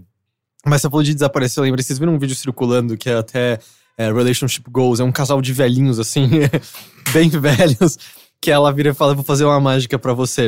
Eu vou fazer essa garrafa d'água aqui desaparecer. Não é a garrafa. Ela bota uma moeda embaixo da garrafa assim. Eu vou jogar esse pano e quando eu falar a palavra mágica, a moeda vem pra dentro da garrafa. E é uma garrafa de água cheia e aberta. Ela põe o pano. Ela fala as palavras mágicas. Dig-din, dig-dum. E aí o marido até fica dig-din. Calma, vai desaparecer. Ela tira o pano assim. Desapareceu, ela vai entrar na garrafa. Olha lá. Aí ele olha dentro da garrafa, ela aperta a garrafa e sai voando água na cara dele. E ela se mata de rir. É só isso? É só isso, é maravilhoso. Mas é que isso é uma brincadeira que fazem há muito tempo na internet já. Só que ser o casal de velhinhos é maravilhoso. Mas o casal de velhinho é a coisa mais fofa. E ele fica tipo com uma cara de... Eu te amo tanto, tá ligado? Foi muito boa. Mas bem, eu falei que a gente ia pra Persona 5, a gente não vai pra Persona 5 ainda, porque a gente vai aproveitar a presença do Teixeira aqui mais um tempo pra ler as notícias, é isso? Agora é, né? Agora é. Vamos aí. Então vamos lá. Na verdade, a primeira notícia é um pouco sobre Persona 5, porque se você fizer stream dele, você vai preso. Tá bom, não chega a tanto, mas vocês viram essas restrições impostas pela Atlus? Eu vi, é ridículo. Pois é. É porque assim, tinham restrições no release que ela mandou junto com a cópia de review, o que fazia total sentido. Dizendo, hoje em dia é normal, que é normal, todo jornalista recebe isso. E assim, tanto que ela não era nem assim dizendo, você tá proibido. Ela só tava pedindo, se você vai fazer um vídeo, só mostra até tal ponto. E assim, era um ponto super generoso. Assim, até a derrota do primeiro chefe. O nosso vídeo nessa primeira dungeon. Que faz total sentido, todas as mecânicas estão presentes ali e você consegue dar a premissa da história. E essas restrições de embargo são normais pra qualquer jogo grande. Só que aí o jogo saiu, e vamos lembrar que o jogo saiu em setembro no Japão, e aí ela tem uma restrição dizendo que você só pode transmitir até o dia 7/7 dentro do jogo, porque pra quem nunca jogou Persona, o jogo se passa dentro de um ano do calendário, então você passa dias ali. dizendo que até essa data você pode transmitir, e depois disso você transmite por sua própria conta e risco. Ou seja, eles vão dar strike. Tanto que a gente sabe, o pessoal do Calibre Lordal tomou strike deles quando eles estavam fazendo transmissões via YouTube na época que o jogo saiu no Japão. No Twitch era seguro, mas aí o próprio Twitch já mandou falando, gente, respeitem as restrições da Atlus. Só pra deixar claro, assim, eu estou basicamente no ponto do set agora. Eu demorei cerca de 40 horas pra chegar nesse ponto. Então, assim, dá pra você transmitir muita coisa, mas... me parece claro que tem muitas pessoas... altura, me parece claro que tem muitas pessoas que querem acompanhar outra pessoa jogando e verem a história junto dela, sabe? A graça seria ver até o fim. Seria meio frustrante você chegar nesse ponto do jogo e... bom, gente, agora a gente para aqui a história, né? Porque eu posso tomar um strike. Vou começar de novo, tá? Vamos ficar no loop eterno aqui. A justificativa da Atlus é que é um jogo só single player, muito focado em história, que se estragaria para outras pessoas. Eu entendo isso. A gente tem 4 jogos chamados Dark Souls, sabe? Mas é que a diferença, por exemplo, Dark Souls existe a parte da mecânica. Você derrotar o chefe por conta própria é um mérito que você não tem assistindo vídeos e tal. Eu consigo entender isso. Eu não acho que é absurdo. Só que é 2017. A impressão que eu tenho é que a essa altura a gente já entendeu que... sublimou isso, né? Algumas pessoas vão, de fato, deixar de comprar seu jogo porque elas estão vendo vídeos e outras pessoas jogando? Sim, com certeza. Mas, ao mesmo tempo, existe um número de outras pessoas que vão se interessar por comprar depois de ver isso, ou aquelas pessoas que, na verdade, compram e jogam e querem também acompanhar a aventura ao lado de outra pessoa. E também tem a galera que não vai comprar seu jogo, não compraria, só que ela vai conhecer a marca. A partir de agora ela sabe o que é Persona e ela pode até se interessar por um próximo jogo ou, sei lá, sabe, qualquer outro ciclo de marketing. Não tem direito em saber, aliás, em decidir o que é melhor pro jogador, sabe? O jogador sabe o que é melhor pra ele mesmo. É muito... paternalista isso, tipo, meu Deus, eu cliquei nesse stream de Persona 5 sem querer. Agora ferrou, né? Eu tenho que assistir todos os spoilers agora, estou agarrado. Não faz sentido. Quem cai num stream sem querer, e se é pra proteger de spoilers, o jogo saiu com 6 meses de diferença do Japão, tá ligado? Quem quer spoiler tem lá muito tempo. Tinha um cara... que fez um Twitter com script, que se você escreve Persona 5 spoiler, você é tweetado automaticamente spoiler do jogo. Que babaquice. Não! Isso chama-se internet. Babaquice, sim. E pra piorar, eu vi o Rony Pedra comentando que ele foi entrar no Twitter do cara pra bloquear, mas é tão exposto que ele entrou no Twitter pra bloquear e tomou spoiler. Então é do tipo, tome cuidado com esse tipo de coisa. Então assim, cara, tá aí já pra quem quer, sabe? Tá é inevitável. E eu acho que o exemplo também que vem muito à mente das pessoas é... o Endurance Run da Giant Bomb, quando eles jogaram Persona 4, foi bastante alardeado, assim, fez bastante sucesso. E eu não tenho dúvidas de que existe um número de pessoas que está indo jogar agora Persona pela primeira vez na vida. Porque viram aquele, gostaram da experiência e querem ter agora por conta própria. Porque a série, assim, teve um pequeno estouro com 4, com o lançamento no Vita, mas ela nunca foi tão grande quanto está sendo agora nesse lançamento. Acho que tem muita gente se interessando pela primeira vez agora.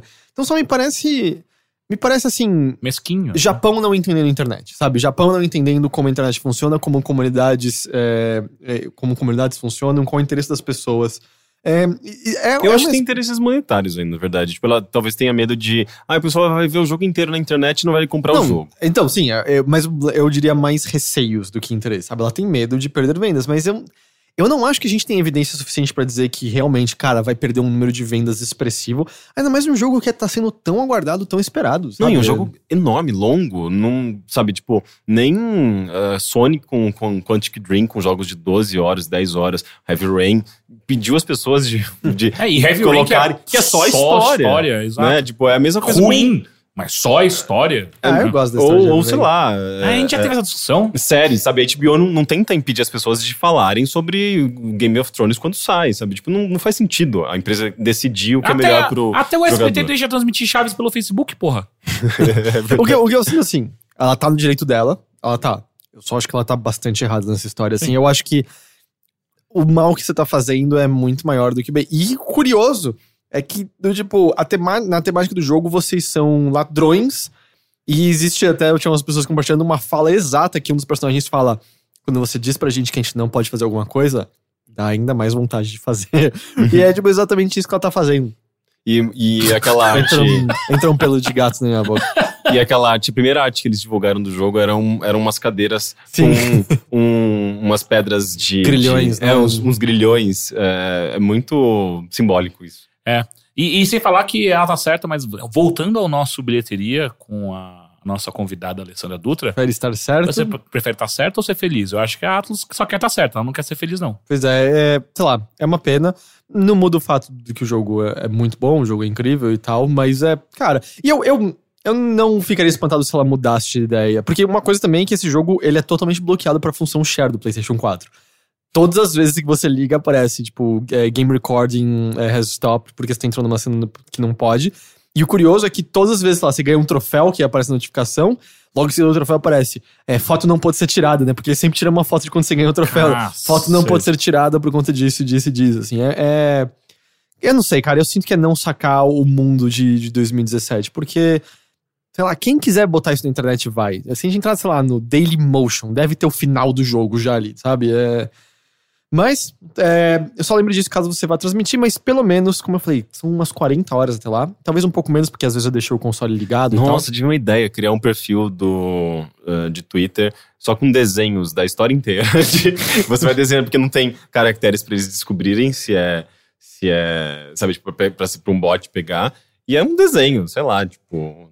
acho que não vai tomar strike. Acho que não. Desenhar, fazer uma transmissão. Mas no Twitter desenhar. Você não toma strike, é só no YouTube ou no Twitch. Ah, então é exatamente, eu vou fazer isso a partir de amanhã. Então eu vou só ter esse trabalho do caralho aqui pra fazer um bagulho que eu poderia ter feito de qualquer maneira. Vou fazer Persona inteiro como se fosse o Take On Me do só pra mostrar pra eles que eu posso. 60 horas de clipe. Eles não vão me proibir não, hein?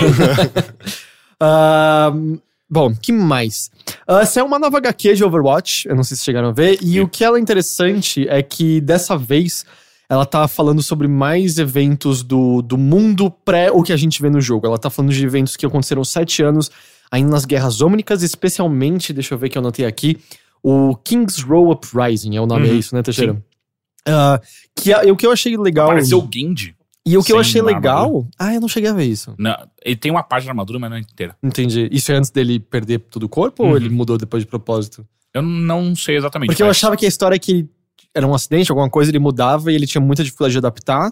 E aí é o Zenyatta que ilumina o caminho dele pra aceitação. É o mestre dele é o Zenyatta, mas eu não lembro exatamente o que acontece. Mas o que eu achei da hora é que eles estão começando a pintar certas coisas desse universo que a gente não conhecia. Por exemplo, que os Omniacs... tem facções distintas dentro deles, né? Essa é considerada, a que eles enfrentam nesse local, é considerada uma facção extremista, chamada de terroristas pela Ana, o que eu acho da hora, eu não achava que essa profundidade existia. Mas o que eu acho que é mais animador pra quem se interessa pelo jogo em si, é que tá vindo um conteúdo no dia 11 de abril, que aparentemente se entrelaça com esses eventos. Não só, aparentemente, vamos ter skins do passado dos personagens, que a gente já teve algumas, né? As de pre-order, não era? Soldier que eu tenho. E o Bastion enterrado, não é isso? Não. Ah, sim. Enterrado não, tem terrinha. Sim, o Bastion velho, E a da... e o Reaper também. É verdade, sim. Máscara, só tal. Com o gorro na cabeça, né? Então. Mas aparentemente vão ter mais skins e tal. E aparentemente, como é o nome dele? Jeff Kaplan, né? Ele tava falando que eles estão ouvindo a comunidade de que eles querem mais história. E não ficou claro, mas aparentemente mais história estará inserida no jogo de alguma forma. Não sei se vai ser no evento temporário, que lá vai ter algumas... Não sei se uma cutscene necessariamente, mas a aparição de mais história. Mas, não sei, isso me anima, sabe? Acho que isso pode ser o que necessário pra me dar uma puxada de volta pro jogo. Porque você chegou a jogar com a nova personagem? Cara, eu não joguei nem com a Sombra até hoje. Porque cada personagem tem uma CG, de certa forma, não tem? Não, vários não tiveram até hoje. Aliás, pouquíssimos tiveram até hoje. Só tiveram os que chegaram depois do lançamento. Não. O Lúcio não. Você tem o do Bastion, tem o do Soldier. Não. Ah, sim, verdade. Não, mas eu digo, depois que foi lançado, somente alguns receberam, né? Então é periódico. Tanto que não tem um lance que o Lúcio ia receber uma em breve também? Eu acho que sim. Mas eles estão de pouco em pouco explorando as coisas assim. A gente tem do Winston, do Soldier. Soldier. Bastion. Do Bastion. E nem todas têm a mesma qualidade, né? Tipo a da... Como é o nome da mais recente? Seriza? Orisa. Orisa, ela tem aquela... E que nem a da Ana, tem aquela cutscene que é só um monte de steals, né? Não é tudo um CG bonitão. Que nem tipo do Bastion é animal aquela lá. É muito da Sombra também. Ah, da sombra é que tem todo o assalto lá e tal, né? Que é quando a gente percebe... Aparece a Widowmaker também. Sim. Mas então de pouco em pouco eles estão fazendo isso, mas muito mais é preenchido pelas HQs mesmo. E de vez em quando, por pequenas conversas que personagens têm, se eles estão juntos ali. Bem estilo Left 4 Dead, sabe? Que de vez em quando tinha umas conversas que expunham mais. Que era demais. Mas sei lá, eu acho isso da hora, cara. Eu acho que... Mas então, eu não é que eu parei de jogar porque eu não gosto. Então tem muita coisa pra jogar. Tem muita coisa. Eu entrei no Natal pra abrir as caixas de presente. E entrei no evento de Ano Novo Chinês pra só abrir a caixa, mas eu não joguei. Então, tipo, eu tenho já tá baixada a sombra, mas nunca cheguei a usar e eu não baixei a Orisa e tal. Que mais que a gente tem aqui? O Mass Effect Andromeda a gente já comentou sobre o patch. O que vocês sentem em relação a Jak and Daxter? A gente lembra deles ainda? Às vezes eu penso neles à noite. Eu acho que ele é muito menos relevante do que Ratchet & Clank. 1000 vezes mais, sim. Eu concordo.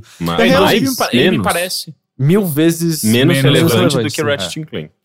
Me parece, inclusive, que ele me parece só tipo meio que uma cópia de Ratchet & Clank. Então, não, eles saíram na mesma época. Ele é bem diferente. Ele dá Naughty Dog, né? Ele dá Naughty Dog. Sim, eu não quero dizer que mecanicamente é a mesma coisa. Só digo que ele me parece uma mesma temática, sabe? Então, mais ou menos. Assim, o lance é que o primeiro era um joguinho de plataforma...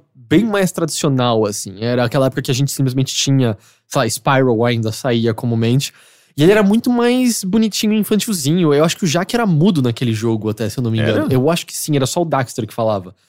E aí no 2, rola uma mudança muito brusca em que vira um jogo de meio mundo aberto, que você pode roubar carros à la GTA, assim. Não são carros exatamente, são motos voadores, mas você pode roubar. E eles tentaram fazer uma guinada pra meio dark, assim. Experimentos são feitos com o Jak. Ele fica meio maligno. Jak. Jak, né? Jak. E aí ele vai apresentar o Fantasia. Por isso mesmo que eu tava rindo. E aí ele começa a falar nesse episódio e vira meio emo, sei lá. E aí eu nunca joguei o primeiro. Eu joguei o 2, eu não gosto nem um pouco do 2. Eu joguei só o primeiro e o terceiro. O terceiro eu gosto muito. Eu acho que o terceiro é bem legal. Tipo, o terceiro tem... Ele é bem engraçado. As missões são muito variadas. O mundo aberto é interessante. No terceiro eles conseguiram fazer um equilíbrio entre esse dark e humor. E as mecânicas de mundo aberto foram refinadas e tal. Mas eu concordo que não é uma série muito interessante ser revisitada. E por que eu tô dizendo isso? Porque saiu a notícia que... os 3 da série principal e o Jak X Combat Racing, que é o Mario Kart. Eu gostava disso. Eu nunca joguei ele, é legal? Eu achava legal. Ele é bem mais combate, assim, mas era legal. Então deve ser bom. Eles vão sair pro PlayStation 4 como PS2 Classics. A impressão que dá é que basicamente o que tá vindo é a versão remasterizada que sai pra PlayStation 3. Pelo que eu vi, é remasterizado. Porque eles vão ter troféus, eles vão ter remote play, eles vão ter... Mas eu achei estranho, porque eu entendi que era um pacote, mas depois eu fui ver de novo e eles vão ser lançados individualmente. Eu tinha entendido que era um pacote também. Então, na verdade eu tenho essa dúvida ainda. Se você ler o post no PlayStation Blog, dá a entender... Que é um pacote. Que é um pacote, mas depois eu li de novo... E em nenhum momento ele diz que é um pacote. Ele não fala que é um nome só. Ele fala que esses jogos chegarão ao PlayStation 4 como um PS2 Classic. Entendi. Não dá pra saber direito. Mas bom, ele vai ter troféus, vai rodar em 1080, né? Porque a gente tá falando de jogos de PlayStation 2. Vai ter Share Play, Remote Play, mas não parece que nenhuma grande novidade pra quem jogou no PlayStation 3 já, na real, né? Eu não tô louco, teve um HD remaster desse jogo, né? Teve, no PlayStation 3 teve. Porque eu tenho, esse teve... O Sly Cooper teve também, não teve? Sly Cooper teve, isso. Ratchet & Clank teve também? Não me lembro, não me recordo. Cara, é muita coisa saltando. Ele saiu agora, né, também, que é um rework total. Porque assim, já em HD saíram 3, que é o Tools of Destruction, Cracking Time e agora esse daí. Mas o resto era tudo PlayStation 2 ou... Não, só PlayStation 2. PSP também, tem o Secret Agent Clank. Aliás, eles não botaram aqui o de PSP, né? Do Jak, que é mais ou menos. Não sei. Não é muito bom, não. Vocês lembram como, acho que faz umas 2 semanas, a gente recebeu um e-mail sobre emulador de Wii U, como já Zelda Breath of the Wild tava quase rodando já? Mas bem, ele não tá rodando perfeito ainda, mas se você tiver um computador bom o suficiente, você pode jogar Breath of the Wild em 4K. No emulador do Wii U, que é o CMU. Mas é Upres, né? Sim, mas mesmo assim eu acho impressionante a velocidade, louca, tá ligado? Véio. Com o que tá acontecendo isso, cara. Mas alguém encontrou uma brecha, todo mundo jogando isso. Na vida já virou, já é público, domínio público. Eu sei que é o que a gente falou nas semanas, mas é muito impressionante. Faz o quê? Um mês que saiu o Breath of the Wild? Mais ou menos. Foi lançado o Switch. É. Sim. Tipo, tecnicamente ele roda numa resolução... Cara, o Switch só roda 900p. Mas é o... Ele tá falando da versão de Wii U. É. Ah, ok. Porque o Wii U, de fato, ele é... já abriram as porteiras já faz tempo. Recentemente, na verdade. É, mas ele tá sendo bastante... Tem muitos jogos já modificados pro Wii U. Você pode fazer modificações no Mario Kart. Você lembra aquelas modificações bizarras? Você pode fazer, tipo, os personagens ficarem cabeçudos, mudarem as motos. É, tipo... Vira um negócio muito assustador. Eu nunca vi isso parece legal, na verdade. Tem uns vídeos de modificações de Mario Kart. Mas é louco, sabe? Tá rodando a 4K, sabe? A resolução que, sei lá, o PlayStation 4 Pro tem pra alguns jogos hoje em dia. Aliás, o Breath of the Wild recebeu um patch recentemente também, que melhorou a taxa de quadro e algumas coisas. Mas eu não entendi se ele saiu só pra Switch, esse patch, ou se saiu pra Wii U também. Vocês chegaram a ver? Eu não sei. Porque os sites normalmente estão propagandeando só como se ele só existisse pro Switch, sabe? Então não... Bom... que mais? Aparentemente Bayonetta tá a caminho do PC. Começou com uma piada de 1º de abril que tinha um jogo de Bayonetta, acho que Bayonetta 8-bit, é isso? Era um joguinho pixelado. E aí quando você ganhava as conquistas do jogo, você descobriu o endereço de uma URL. E aí você entrava nessa URL e aí era um site com um contador. E aí tinha uma imagem no fundo que as pessoas rapidamente identificaram como pertencente ao primeiro trailer de Bayonetta de todos. Pô, não era o sapato da Bayonetta? Acho que é, mas é que não dava pra ver direito, não é? Eu vi, eu abri e falei, isso é claramente o sapato da Bayonetta. No dia que a gente tá gravando isso, faltam 5 dias pro contador acabar. Mas o Bayonetta 2, se diz. Cara, eu acho que é o primeiro. O primeiro, né? Porque não faz sentido o Bayonetta 2 sair pra PC. É, porque o 2 foi financiado pela Nintendo. Eu acho que ele nunca vai sair pra outra coisa. Sim, mas ainda assim ele tinha... coprodução com a SEGA, né? Ou não? Porque ela parecia SEGA no começo. É, eu acho que sim, mas não sei. Porque eu achava muito legal, assim. Ela olhava de um lado da cidade, tava tipo um outdoor da Nintendo. Depois do outro lado tava tipo uma placa da SEGA. Eu ficava, gente, nunca via essas empresas trabalharem juntos. Bem que no Nintendo, o Mario e Sonic, né? Eu preciso... O meu tá lacrado ainda não... Mas na Sonic Olympics? Sim, eu tô esperando o momento certo de eu ver o Wario cavalgando. Não, meu Bayonetta 2... Teixeira, eu tenho uma pergunta pra você. Sabe uma coisa que tá lacrada minha também? Meu coração e For Honor.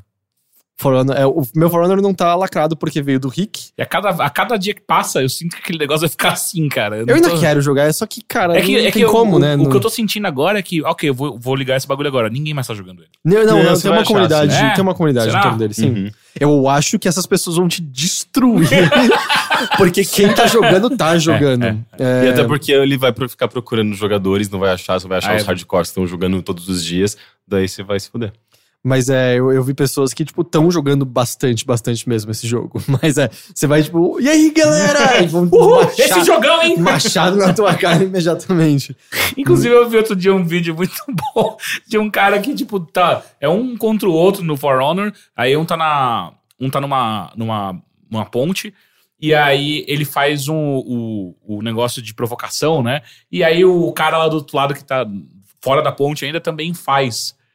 Só que daí o cara que tá na ponte fez a provocação porque tem um amigo dele chegando por trás do maluco e empurra ele. O cara nem mata o cara, só empurra ele de penhasco, que é muito caralho, velho. Que ótimo. Mas eu vou fazer a pergunta pra você, Teixeira.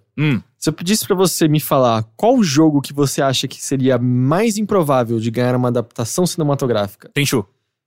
Fora Tenchu, que jogo seria esse? Sonic. Caralho, verdade, Sonic. Tá caçado. Eu sei, é o Sonic. E tem também... Aquele que eu tô tentando lembrar enquanto eu tô falando. Justamente por isso, porque... Super Meat Boy. Só lembrar o nome dele já é difícil, porque a... Cadê? A Gold Circle Entertainment... É o... Calma, cara. Como chama aquele jogo? Super Meat Boy. Psicodelia. Eu vou dar dicas. Psicodelia. Esqueci. Drogas, o jogo. Nossa... eu já sei. Como chama, cara? Também. We Happy Few. We Happy Few. Exatamente. A Gold Circle Entertainment conseguiu os direitos e está a caminho de fazer uma adaptação para os cinemas de We Happy Few. Aquele jogo ainda em Early Access, que é um saco. Mas a premissa dele é legal. A premissa é legal, mas ela existe no cinema há quantos anos já? Na literatura.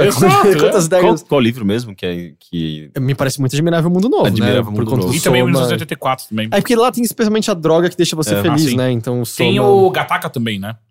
Gattaca não tem drogas que deixam você feliz. Não tem? Gattaca é sobre manipulação genética pra você ser perfeito. E uma pessoa... Mas ele não tinha negócio que ele tomava?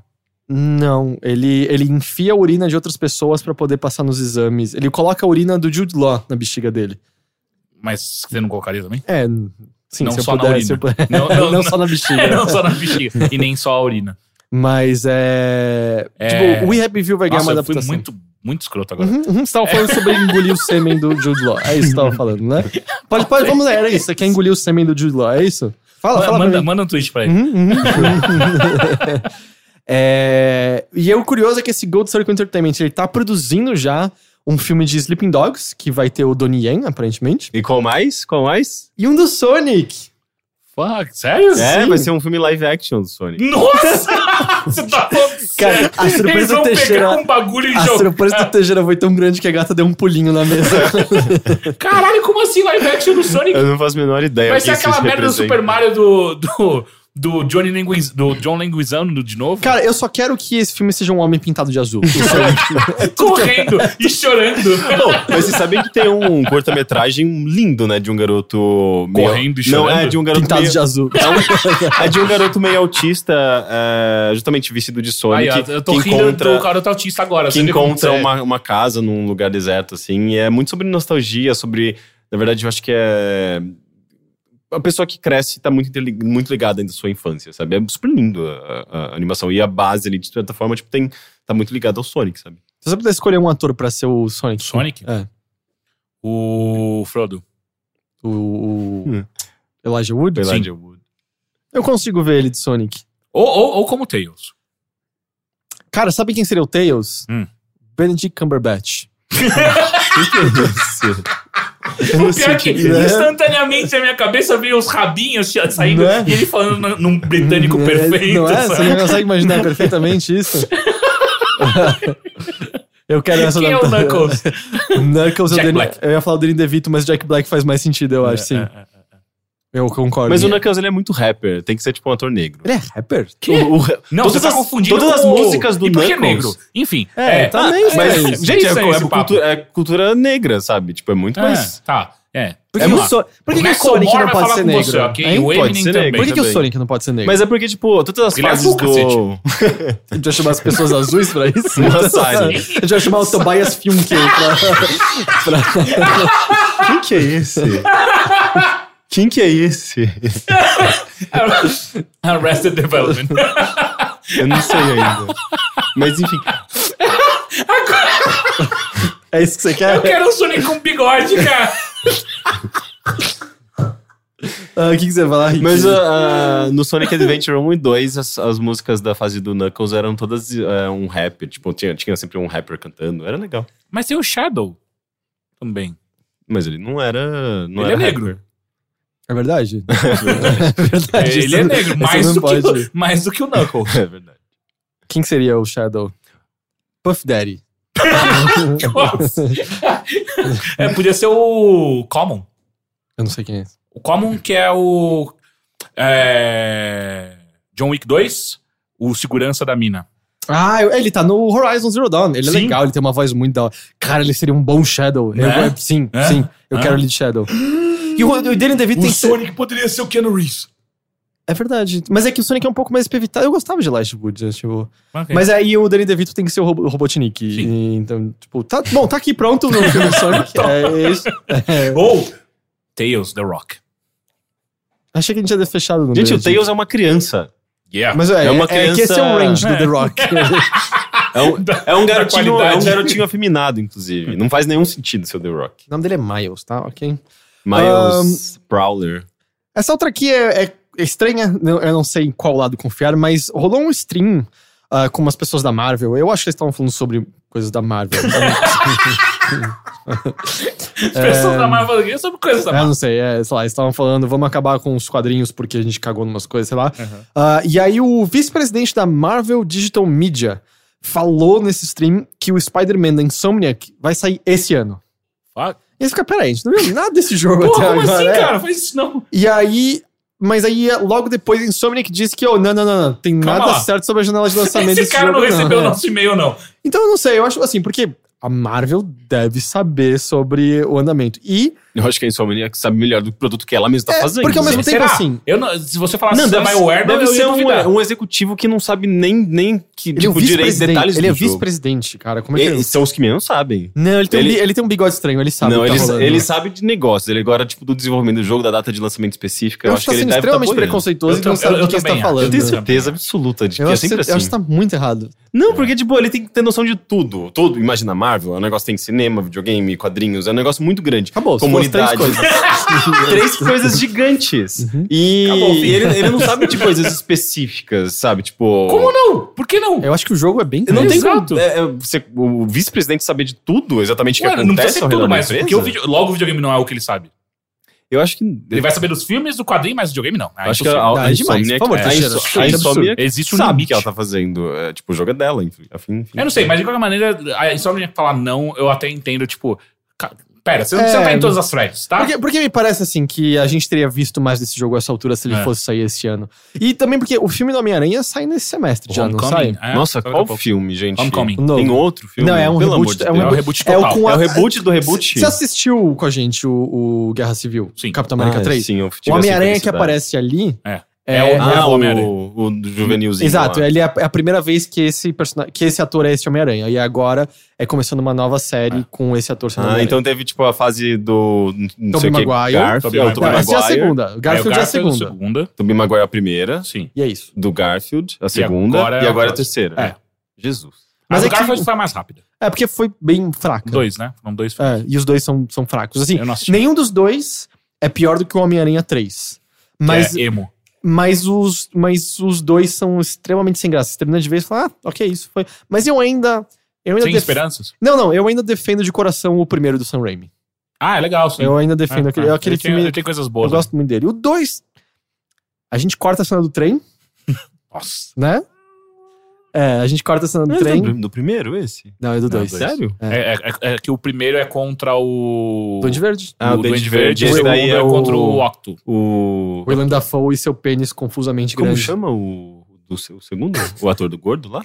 Dr. Octopus? É, o Dr. Não, mas o ator, eu esqueci o nome dele. Não sei. Molina, não sei o que é Molina. É isso. Alfred Molina. Alfred Molina. Que é o cara que na minha cabeça eu sempre confundo com o... Comediante inglês? Molina. O... Rick Gervais? Não.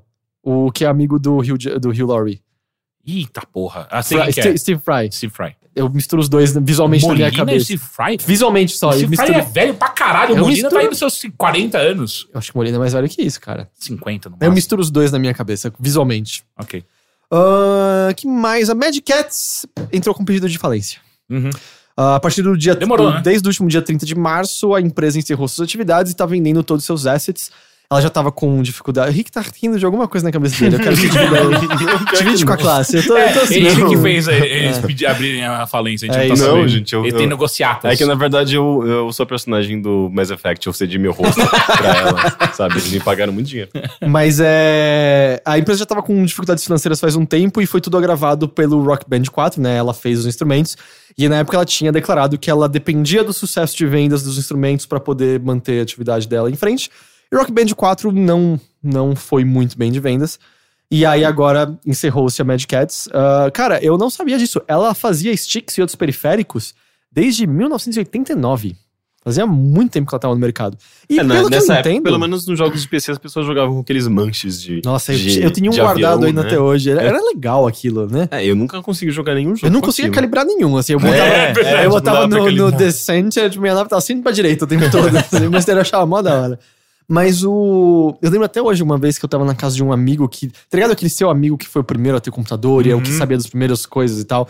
Eu lembro que ele tinha um joystick muito da hora, ele tava tentando calibrar pra gente jogar alguma coisa, ele não tava conseguindo. E tipo, a gente tinha, sei lá, 9 anos de idade. Aí ele foi pedir ajuda pro pai dele, aí o pai dele calibrou. Mas eu lembro até hoje que... Acho que chamava Omar, o pai dele. Virou tipo... já tá na idade de saber calibrar sozinho o seu joystick, né? E aí ele virou e foi embora e eu lembro que eu fiquei muito... Porra, cara, eu não sou tão adulto assim. Eu queria, tipo, eu quero um dia ser adulto o suficiente pra calibrar meu joystick sozinho. Eu tenho essa lembrança guardada até hoje. Mas e pelo que eu entendo, a Magic Ads até hoje era das principais marcas que você queria pro seu stick. Tanto que, qual é uma marca que é bastante PC que tá fazendo sticks hoje em dia? Razer. É a Razer? Ela é bem cara. Pelo que eu sei, agora não lembro se é a Razer exatamente, mas foi uma até que deu defeito num campeonato Street Fighter V ano passado ou retrasado e tal. Pelo que eu entendo, assim, ela é um nome conhecido no mercado de PC, mas ela não é muito amada no mercado de sticks até hoje. Então, me parece que, assim, é uma marca importante indo embora. Uhum. Se você quer um stick da Magic Ads, talvez seja a hora de comprar, porque acho que a partir de agora eles só aumentam de preço. Sim, vai virar item de coleção. Eu sempre penso assim, eu vou comprar um stick. Lembra quando teve aquela época que eu falei, porra, vou virar jogador profissional de Street Fighter? E aí eu lembro. Nossa, nem joga jogo de luta. E aí eu lembro, eu não jogo jogo de luta. Mas eu joguei por um mês. Eu acho sticks tão bonitos. Eu acho um trambolho de Não, eles são lindos, cara. Tem, o Jefferson Caio, ele tem um que ele é todo cromado. Caralho, aquilo é muito Mas bonito, você tem que ver um que o Jason Ostriker da Giant Bomb tem. É um stick, que é uma maletinha, e você abre e pode guardar bebida dentro. E aí a gente vê um stick com umas garrafinhas de bebida dentro. Já leva pra festinha, né? Fazer um festinho de jogo de luta. Mas essas aqui foram as notícias de hoje. A gente tem ainda você, Teixeira, você precisa ir nessa. Vamos embora. Então dá tchau pra todo mundo. Tchau! E continuamos então, eu e Rick, com Persona 5 e e-mails. Deixa eu só fazer a saída igual do... Como é que chama? Do... Mundo... De Bigman. Não. Mundo Cão. Okay. Wayne's World. Wayne's World. Já fez. É, tá feito.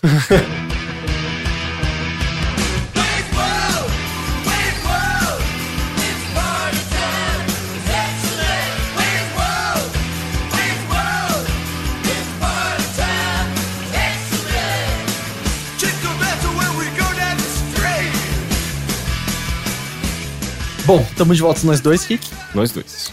Eu vou então agora falar de Persona 5, que é o que eu andei jogando. Como eu mencionei na parte das notícias, eu tô entre 40 e 45 horas de jogo no momento. Então já vi bastante dele, por mais que ainda tenha um bocado pra ir. E eu tô adorando bastante esse jogo, assim. Eu acho que é bom talvez eu falar sobre algumas coisas básicas pra quem nunca jogou Persona, que era até o seu caso até a gente gravar o vídeo, né? Sim. Eu continuo, na verdade, tendo algumas dúvidas sobre... o jogo, o universo e os tons dele, mas eu já consegui ver bastante coisa no Shuffle. Mas é que eu acho que é uma série que ganhou uma proporção grande, né? Então tem muitos elementos que compõem aquele universo. Sim, mas qualquer coisa me pergunte, porque esse é o lance, né? Como... Sabe quando você conhece bastante o negócio... Sabe, como quando a gente vai falar de Mario, a gente não tem que explicar que você pula de coisa, só que eu acabo esquecendo que Persona não é tão conhecido assim. Mas, de maneira geral, pra quem nunca jogou... E quando eu estiver falando de Persona, que eu acho que isso também contribui pra dificuldade... Ok, a gente voltou à gata... A gata deu de cinematografista, é isso a palavra? De cinegrafista? Cinegrafista, não cinematografista. Mas estamos de volta. Mas bem, isso acho que contribui pra complicação, que é... Quando eu estiver falando de Persona como série... No geral, eu vou estar falando especificamente de Persona 3... 4 e 5, não do 1 e no 2. Porque eu não tenho como falar com propriedade do 2, porque o 2 eu nunca joguei. O 1 eu joguei o remake de PSP que saiu. Mas ela mudou bastante do seu terceiro jogo depois. Então por isso que é mais isso que eu tô fazendo. Porque o 3 que criou meio que o blueprint do que a gente vê no 4 e no 5. Cada um com seu refinamento, suas mudanças e tal. Mas é meio isso só pra deixar claro. Mas o que é o básico de Persona, então, considerando isso que eu falei? É um RPG japonês, com batalhas por turno, magias, ataques, etc. Mas o grande charme dele é que os seus personagens são alunos colegiais e as missões nas quais você embarca, que envolvem versões alternativas e macabras do nosso mundo, não mudam o fato de que a vida do dia a dia segue em diante. Então, o comum é que você escolha um horário para explorar, por exemplo, no Persona 3... Era quando da meia-noite aparecia um horário que só certas pessoas podiam enxergar e os alunos iam pro Tartarus investigar o que tava rolando lá. Tartarus é o quê? É o nome da dungeon no Persona 3. No Persona 4 você decidiu o dia em que eles iam entrar em televisões pra explorar os mundos dentro das televisões. E no Persona 5 é um aplicativo de celular que te leva pra essa outra realidade, assim. Mas eles vão explorar esses outros mundos. Mas quando você não está fazendo isso, você tem uma vida pra seguir em frente. O jogo tem até um calendário, né? E então isso envolve você ir pra escola, você responder perguntas, você estudar pra provas, você aproveitar feriados do tipo... Porque ele é justamente como você falou, tem um calendário e ele segue os feriados no Japão. Então você tem Golden Week. E aí é uma semana sem aula e você sai pra passear com seus amigos. Ou... Nossa, ele tem uma semana sem aula? Eu acho que tem na Golden Week, sim. Mas é tipo, é o único feriado que eles têm no ano inteiro? Ou é uma... Não, tem outros feriados, mas tão cumprido assim, acho que não. Acho que Golden Week é mais longo. Caramba, a gente podia ter um desses aqui também, né? A gente tem, tipo, 3 meses de férias na escola. A gente tem, tipo, o carnaval inteiro, que é praticamente uma semana inteira. Mas... Livre. E eles têm aula de sábado também, só pra avisar. Boa. Mas você tem que fazer isso.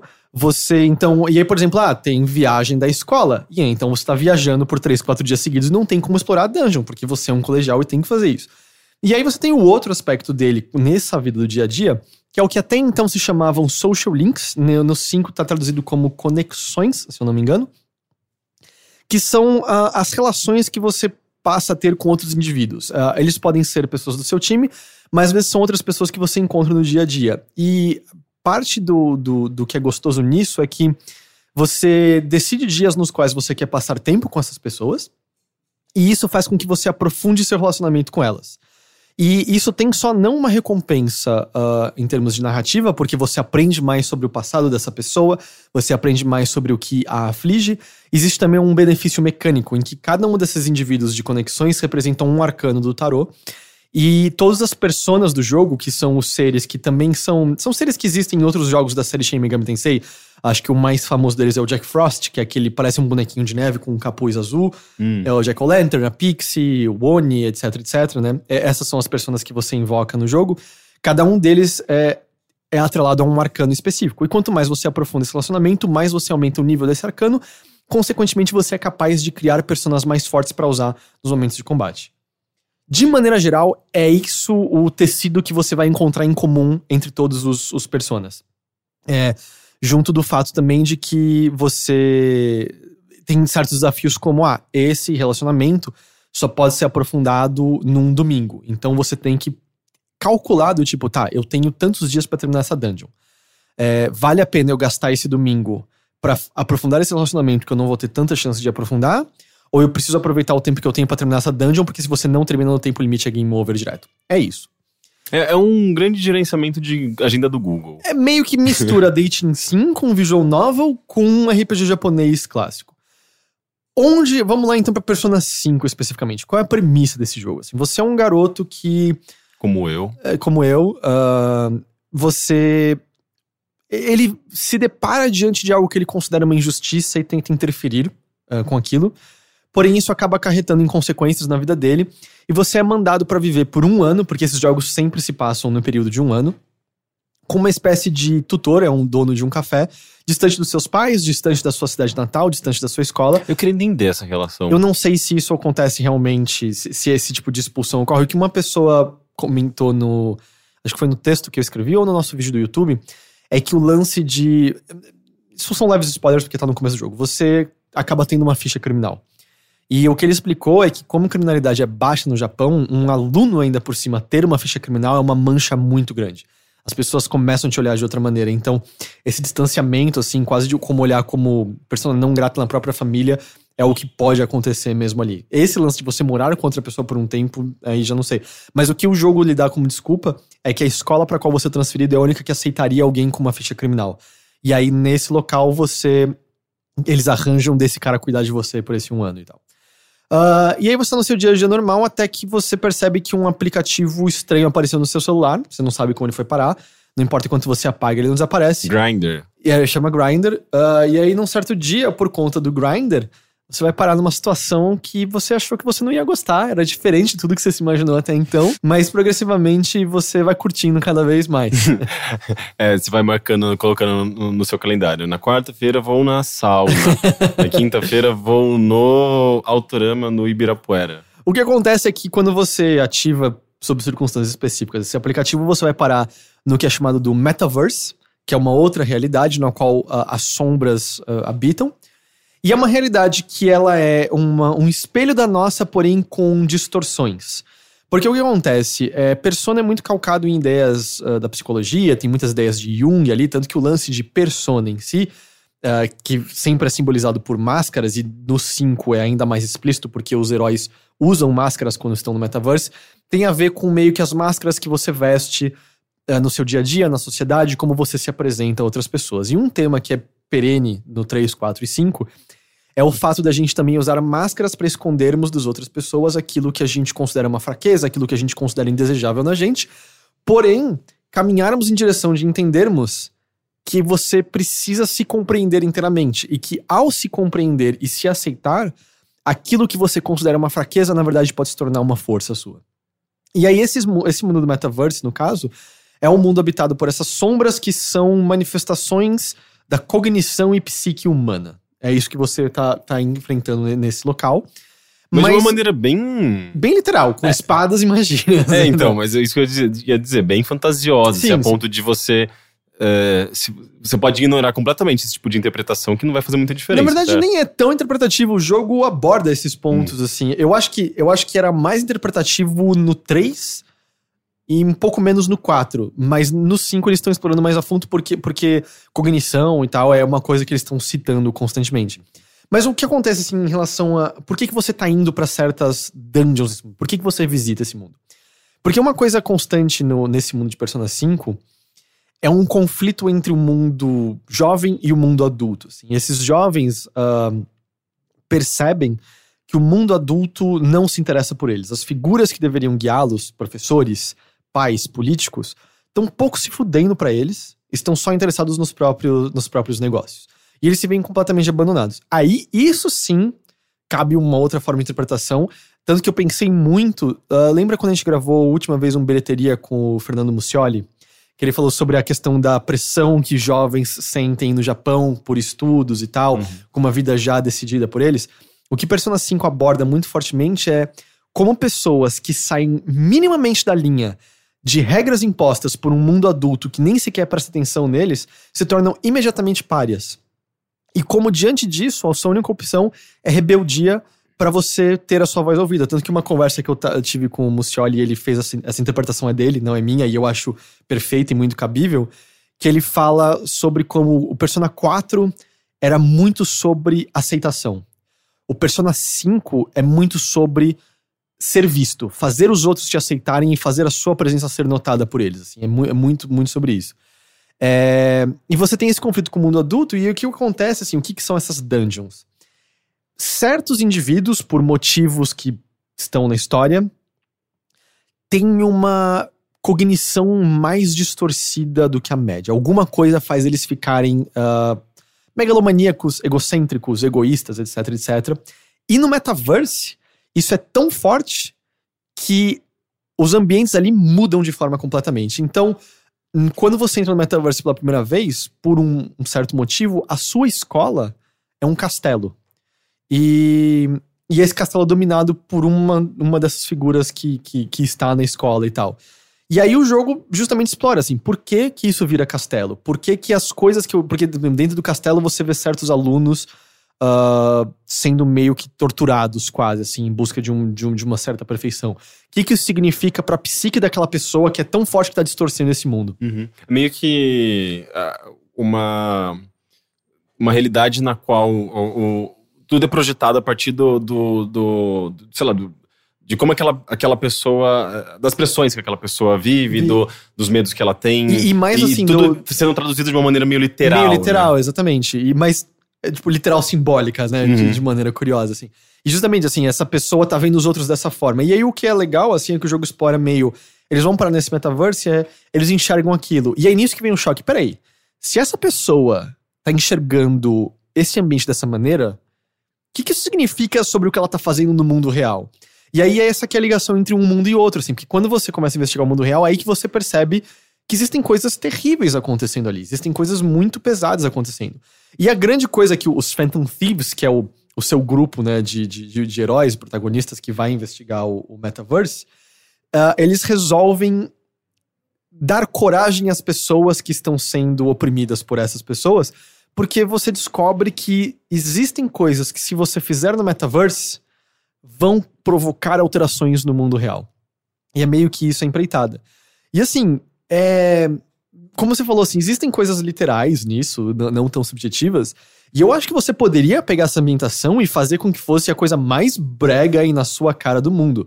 Eu acho que um dos grandes trunfos do Persona como um todo e de Persona 5 é que ele sabe tratar desse assunto de maneira bastante elegante, de maneira bastante cuidadosa. Eu não vou entrar em detalhes, mas esse primeiro arco, que é o que envolve a sua escola, ele caminha para direções muito pesadas. Direções bem dark, assim, que você consegue entender exatamente a consequência e a importância das suas ações. E entender o quão maléfico é o que as influências adultas estão... Quão maléficas são as influências adultas no mundo desses jovens e tal. Assim, ele não... tem restrições no que ele quer abordar, sabe? Não me parece que há nenhum assunto que seja tabu, assim. Ele vai realmente abordar questões complicadas e eu acho que com maestria. Eu acho que esse é o grande lance, sabe? Ele Mas sabe... você já tem alguma noção, assim, tipo, de alguma questão que você consiga dar de exemplo? Eu não quero dar porque eu sinto pode que... Ser spoiler. Mas... É pesado, assim. É coisas que poucos jogos, no geral, abordam. Coisas que... Life is Strange, por exemplo, aborda. Então acho que isso dá uma noção. Você não vê isso com frequência em outros jogos, sabe?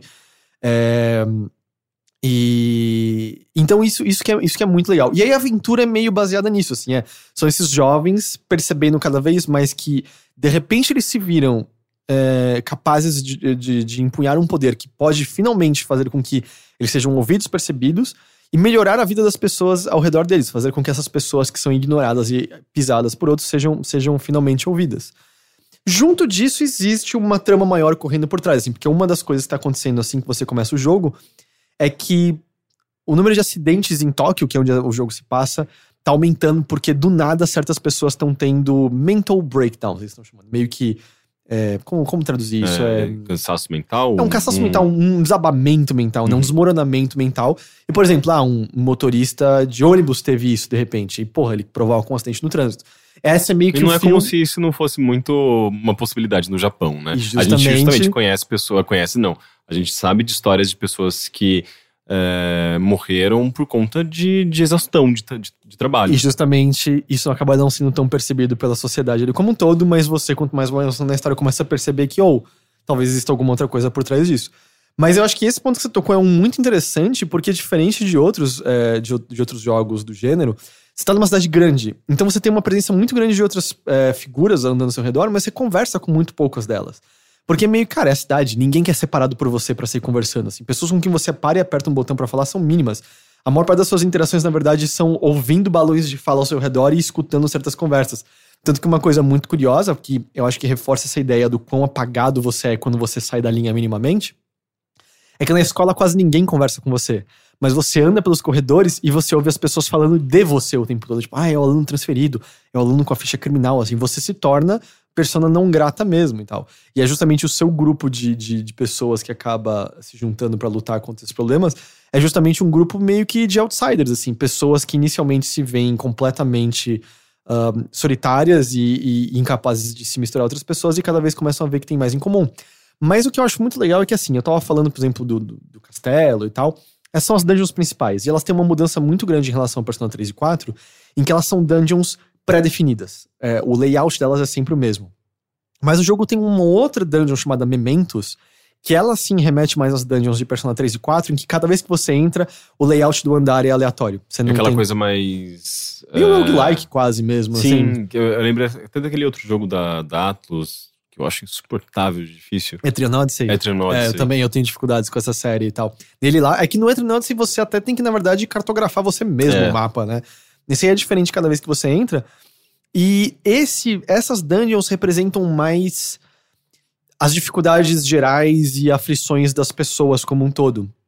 E o que eu acho que é importante nela, além dela ter funções mecânicas, é que ela faz você perceber que todas aquelas pessoas que estão julgando você por terem saído da linha, também todas escondem coisas... que elas estão segurando ao máximo, porque se elas soltarem por um segundo, elas vão desabar e sair da linha exatamente como você, sabe? Então eu acho que é um jogo que justamente, por fazer você estar separado do resto e só ouvindo como as pessoas falam de você, faz você perceber que, na verdade, todo mundo tá se sentindo exatamente dessa maneira. Todo mundo só tem receio de ser a pessoa que se torna o alvo. Mas todo mundo tá muito pressa a se tornar isso. Todo mundo tá solitário de alguma forma também. Tanto que eu não acho coincidência que as conexões que você faz, muitas delas são com jovens também, mas tem algumas que são com adultos. E são justamente adultos que não se encaixam nos padrões que aquela sociedade espera deles. Tanto que eu acho que é o exemplo menos sutil e mais na cara. Uma delas é com uma enfermeira, uma médica, perdão, que se veste com uma indumentária punk rock, sabe? Que acho que é a maneira de mais definida, tipo, rebeldia, fora da linha e tal. Então eu acho que esse jogo, ele traça muito bem seus temas e tá explorando eles de maneira que eu tô gostando muito, muito, muito, assim. É porque, diferente, acho que da maioria dos jogos japoneses, ele não é só um escapismo, né? Ele não é uma fantasia, assim. Jogos japoneses, normalmente, eu sinto que eles tendem a conversar pouco com a sociedade, sabe? Sim. Com temas contemporâneos, com temas daquela realidade. Eu diria que RPGs ocidentais também raramente conversam. Tipo, Life is Strange é uma exceção muito grande. Eu te vejo isso também mais em jogos menores, dependentes. Sim, no máximo que a gente vê são alusões feitas com fantasia, sabe? Elfos sofrem preconceito. Aí você entende, tá, elfos representam minorias, mas você raramente tem um jogo falando sobre racismo, homofobia, sabe? Coisa assim. Diretamente, né? Tem que utilizar essas alegorias pra conseguir falar, conversar com a sociedade. Então eu acho bem legal, sabe? Tipo, é um jogo que... Eu acho que ele tem uma importância muito grande nesse momento. Eu também acho que ele é bastante contundente no que ele tá fazendo. E aí, em termos de mecânica, isso vai fazer muito mais sentido pra quem jogou os outros, mas ele possui uma série de refinamentos. Assim, o sistema de combate, largamente, é o mesmo. É um combate muito baseado em você explorar as fraquezas dos inimigos.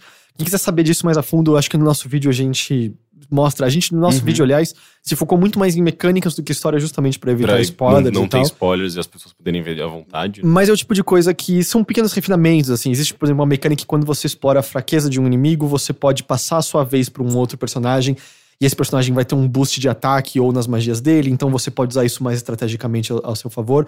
Eu acho que, em termos de mecânica, a coisa mais curiosa é que ele resgata algo muito pertencente à série Shin Megami Tensei como um todo e que tem no Persona 1, eu não sei se tem no 2 porque eu não joguei o 2, que é o lance de que você conversa com os inimigos, assim. É sempre assim que você recrutava ajuda nesses jogos e isso voltou nesse Persona. Antes você ou fundia eles com o Igor, que é o mestre da Velvet Room, ou você ganhava uma carta aleatória no fim da luta que representava um dos monstros. Nesse agora, você tem que enfraquecê-los e aí ter uma conversa com eles. E aí são umas perguntas, é completamente aleatório aquilo. Eu não consigo ver lógica nenhuma. Mas tem que responder corretamente. É lei no ar? Não, eu pensei naquele jogo bonitinho de 8-bit, que você conversa com os monstros, tem que você pode atacá-los ou conversar. Caramba, sim. Undertale. Sim, não chega a tanto, assim. Mas é você tem que conversar novamente pra eles se juntarem a você. Ele também resgatou o sistema de você ter armas de fogo, que era o que o Persona original tinha. Mas eu acho que isso é uma coisa até que quando a gente gravou o vídeo você tava meio... eu acho que eu preciso de um manual de regras gigante. Porque no vídeo eu tô tentando explicar tudo em 50 minutos. Eu acho que Persona 5 é um excelente ponto de entrada na série. Assim. Ele introduz as suas mecânicas de maneira não lenta, não vagarosa, mas progressiva. Assim. Você tá acostumado com uma coisa, aí ele vai introduzir outra, ele vai introduzir outra. Você nunca tá sobrepujado pela quantidade de coisas que existem. Eu acho que ele não é necessariamente... fácil, ele não é exatamente desafiador também, então ele tem uma dificuldade mais baixa do que os outros, então acho que isso também faz você poder entrar com mais tranquilidade nesse universo e tal. Então assim, se você nunca jogou e tá interessado, eu acho que o 5 é uma ótima maneira de começar. E ele também não tem ligações com os jogos, assim, diretas pelo menos? O 3 e o 4 se passam no mesmo mundo. Mas eu achei que todos eles se passam. Então, e o 5 também. O que acontece é que é mais questão de você ouvir o nome de um personagem que faz referência àquele. Ou, tipo, no 4 você fazia uma viagem de escola pra cidade do 3. Acho que tinha um lance assim, sabe? Mas é mais isso, assim. Não chega a ter uma conexão tão direta. Não são histórias, continuações das mesmas histórias. Tanto que os personagens do seu grupo não se repetem. O motivo do protagonista ter um poder especial, porque todo mundo só tem uma persona. O protagonista sempre é capaz de usar várias personas. O motivo pelo qual ele pode fazer isso é sempre diferente de jogo pra jogo. E aí outras coisas também que eu gosto é que as suas conexões com os personagens ao redor do mundo têm recompensas muito mais palpáveis do que só melhorar a qualidade das suas personas. Assim. Tipo, a conexão com a médica, por exemplo, faz ela progressivamente vender itens de cura melhor. A conexão com uma das... na verdade, eu não vou falar das outras, mas tipo, conexão com os membros do seu time fazem eles agirem melhor em batalha. Todos têm recompensas muito mais palpáveis, o que, se eu não tô louco, não era presente em todas as conexões dos antigos. Porque isso também, a minha memória não tá perfeita nisso, porque eu me toquei. A última vez que eu joguei Persona foi quando o 4 saiu. Eu joguei, tipo, o 3 e o 4. Faz tempo isso. Joguei o 3 e o 4, cada um deles, no mês que eles saíram, pra PlayStation 2. Sim, no PlayStation 3 não teve nenhum jogo. Na verdade, esse seria o jogo do PlayStation 3, só que ele foi atrasado. Ele saiu também pra PlayStation 3. É, também. Ele tá disponível também. Mas eu tava lendo, acho que uma entrevista no Waypoint com o diretor, e o diretor falou que esse jogo deveria ter saído em 2014. Que ele era esperado pra 2014. E daí eles tiveram que adiar por conta do PlayStation 4 que tava chegando e o jogo acabou atrasando. Tanto que tem uma coisa louca. Ele tem, por mais lindo que ele seja, não ele ainda tem um visual pesado, bem PS4. Tanto que eu não cheguei a ver a versão de PlayStation 3, mas eu imagino que no máximo ela tem loadings mais longos, mas não tem nada que você olhe e fala, meu, o PlayStation 3 não dá conta. Uhum. Mas ele é lindo, o estilo dele é Sim. absurdo. Mas então, o Persona 4 saiu nos Estados Unidos em 2008, eu acho.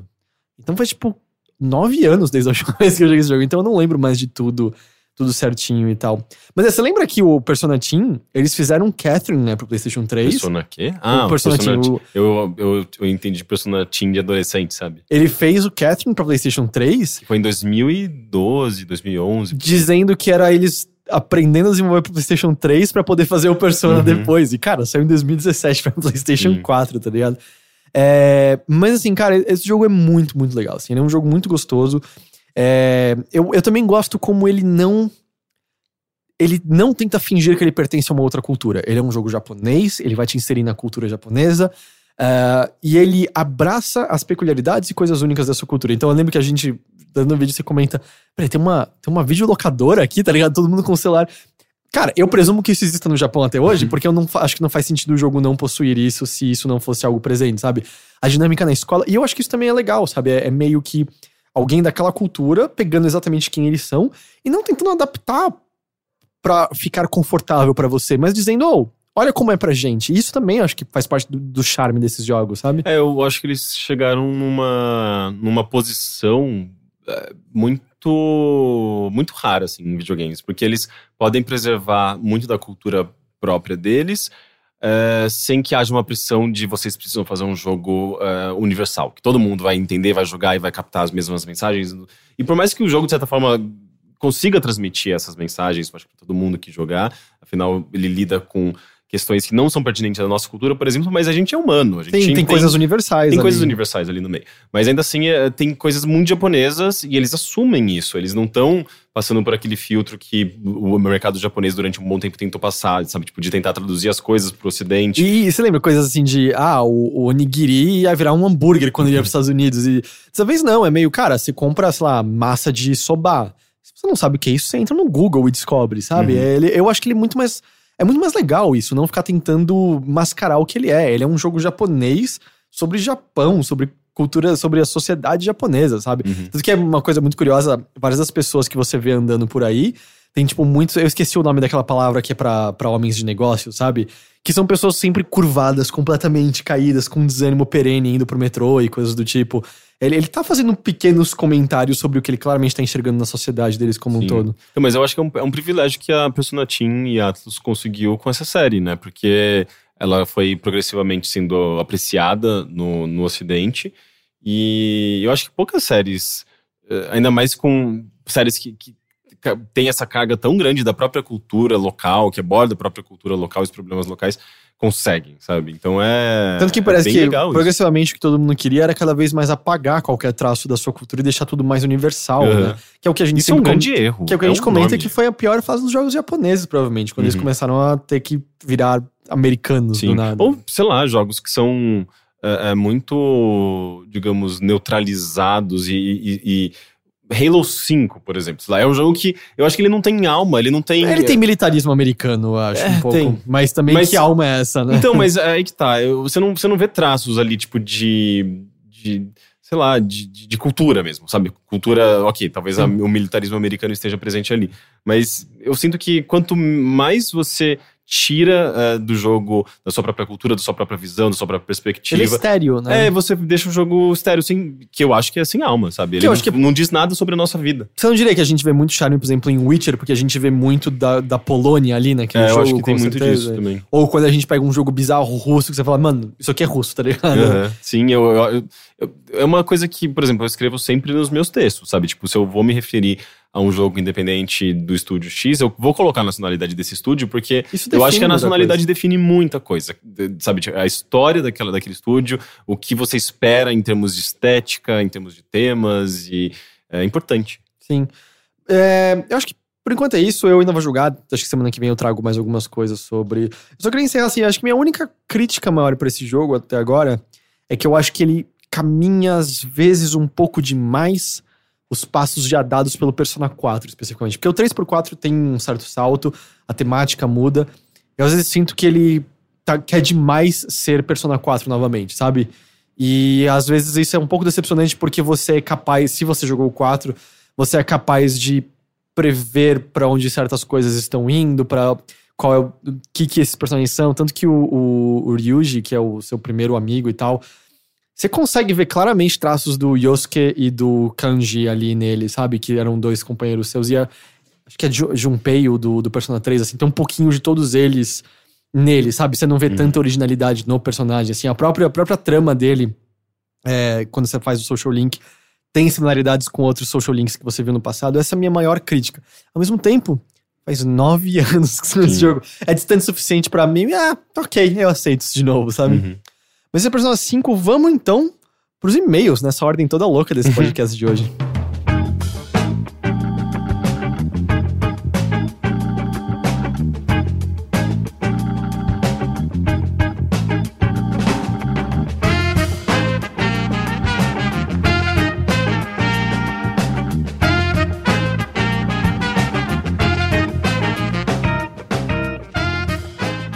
Vamos então para os e-mails enviados para pessoas que escreveram para o endereço eletrônico mothership@overloader.com.br. Escreva. Você pode mandar uma pergunta, você pode mandar um comentário, você pode mandar uma correção, você pode mandar uma observação. Escreva, ok? O primeiro e-mail de hoje vem do Mauro Rodrigues, de Jundiaí. Ele diz: olá, Overlords, como estão? Tudo bem. Vocês têm o hábito de jogar jogos offline? Sei que não é o foco do Overloader, mas adoraria um programa sobre os board games e RPGs que vocês jogam ou jogaram no passado. No Bilheteria, talvez? Aproveito para ressaltar que a série Torment, que inclui Planescape e Numenera, comentados no último Mothership, são baseados em RPGs de mesa, sendo Planescape um cenário antigo de D&D que está para ser relançado agora na 5ª edição, e Numenera o cenário que deu origem ao Cypher System. Há muitos outros RPGs eletrônicos que usam os cenários do RPG de mesa como plano de fundo, e mesmo os que não usam têm grande influência deles. Para quem gosta da ambientação, dos NPCs, das histórias dos jogos da série Torment ou de outras séries como Baldur's Gate, Neverwinter, Dark Sun, acredito que vale a pena conferir os RPGs originais. É uma experiência muito diferente do videogame e igualmente excelente. Não vou me desculpar pelo tamanho do e-mail, mas sim por não mandar com mais frequência. Eu gostei desse pedido de desculpa. É uma pena que o Teixeira não tá aqui, porque ele é o de nós o que jogou RPG de mesa mais, né? RPGs, né? Eu joguei mais na minha adolescência, GURPS, D&D... mas eu não era, nunca fui muito fã de RPGs de mesa. Eu prefiro jogos de tabuleiro mesmo, jogos analógicos, eu gosto bastante. Eu não tenho muitos deles, porque esses jogos geralmente são muito caros, especialmente os jogos alemães, que são os melhores. Mas sempre quando alguém me chama, assim, pra jogar, sei lá, tipo, eu amo Ticket to Ride, eu amo... eu joguei recentemente um... Era Zombicide? Zombicide, eu tenho, ele é bem legal. Eu acho que era um Zombicide. Ele é... Tipo, que os zumbis agem por conta própria, vai aumentando a quantidade. Eu tenho o pacote base, eu gosto bastante de Zombicide. Eu gosto, em geral, assim. É que eu não conheço muito, sabe? Tipo, mas sempre quando me convidam, e eu tenho alguns amigos que têm vários jogos, eu jogo bastante, me diverto bastante. Pois é, assim, RPG de livro, assim, eu sei que é o Teixeira, e acho que ele já fez várias campanhas longas de D&D, e acho que Vampiro também, ele gostava bastante. Eu cheguei a jogar um pouco de GURPS também. Era mais simplificado, então, né? Então, é curioso que quem gosta muito, se você falar de GURPS, todo mundo fala, mano, é o negócio com mais regra do mundo.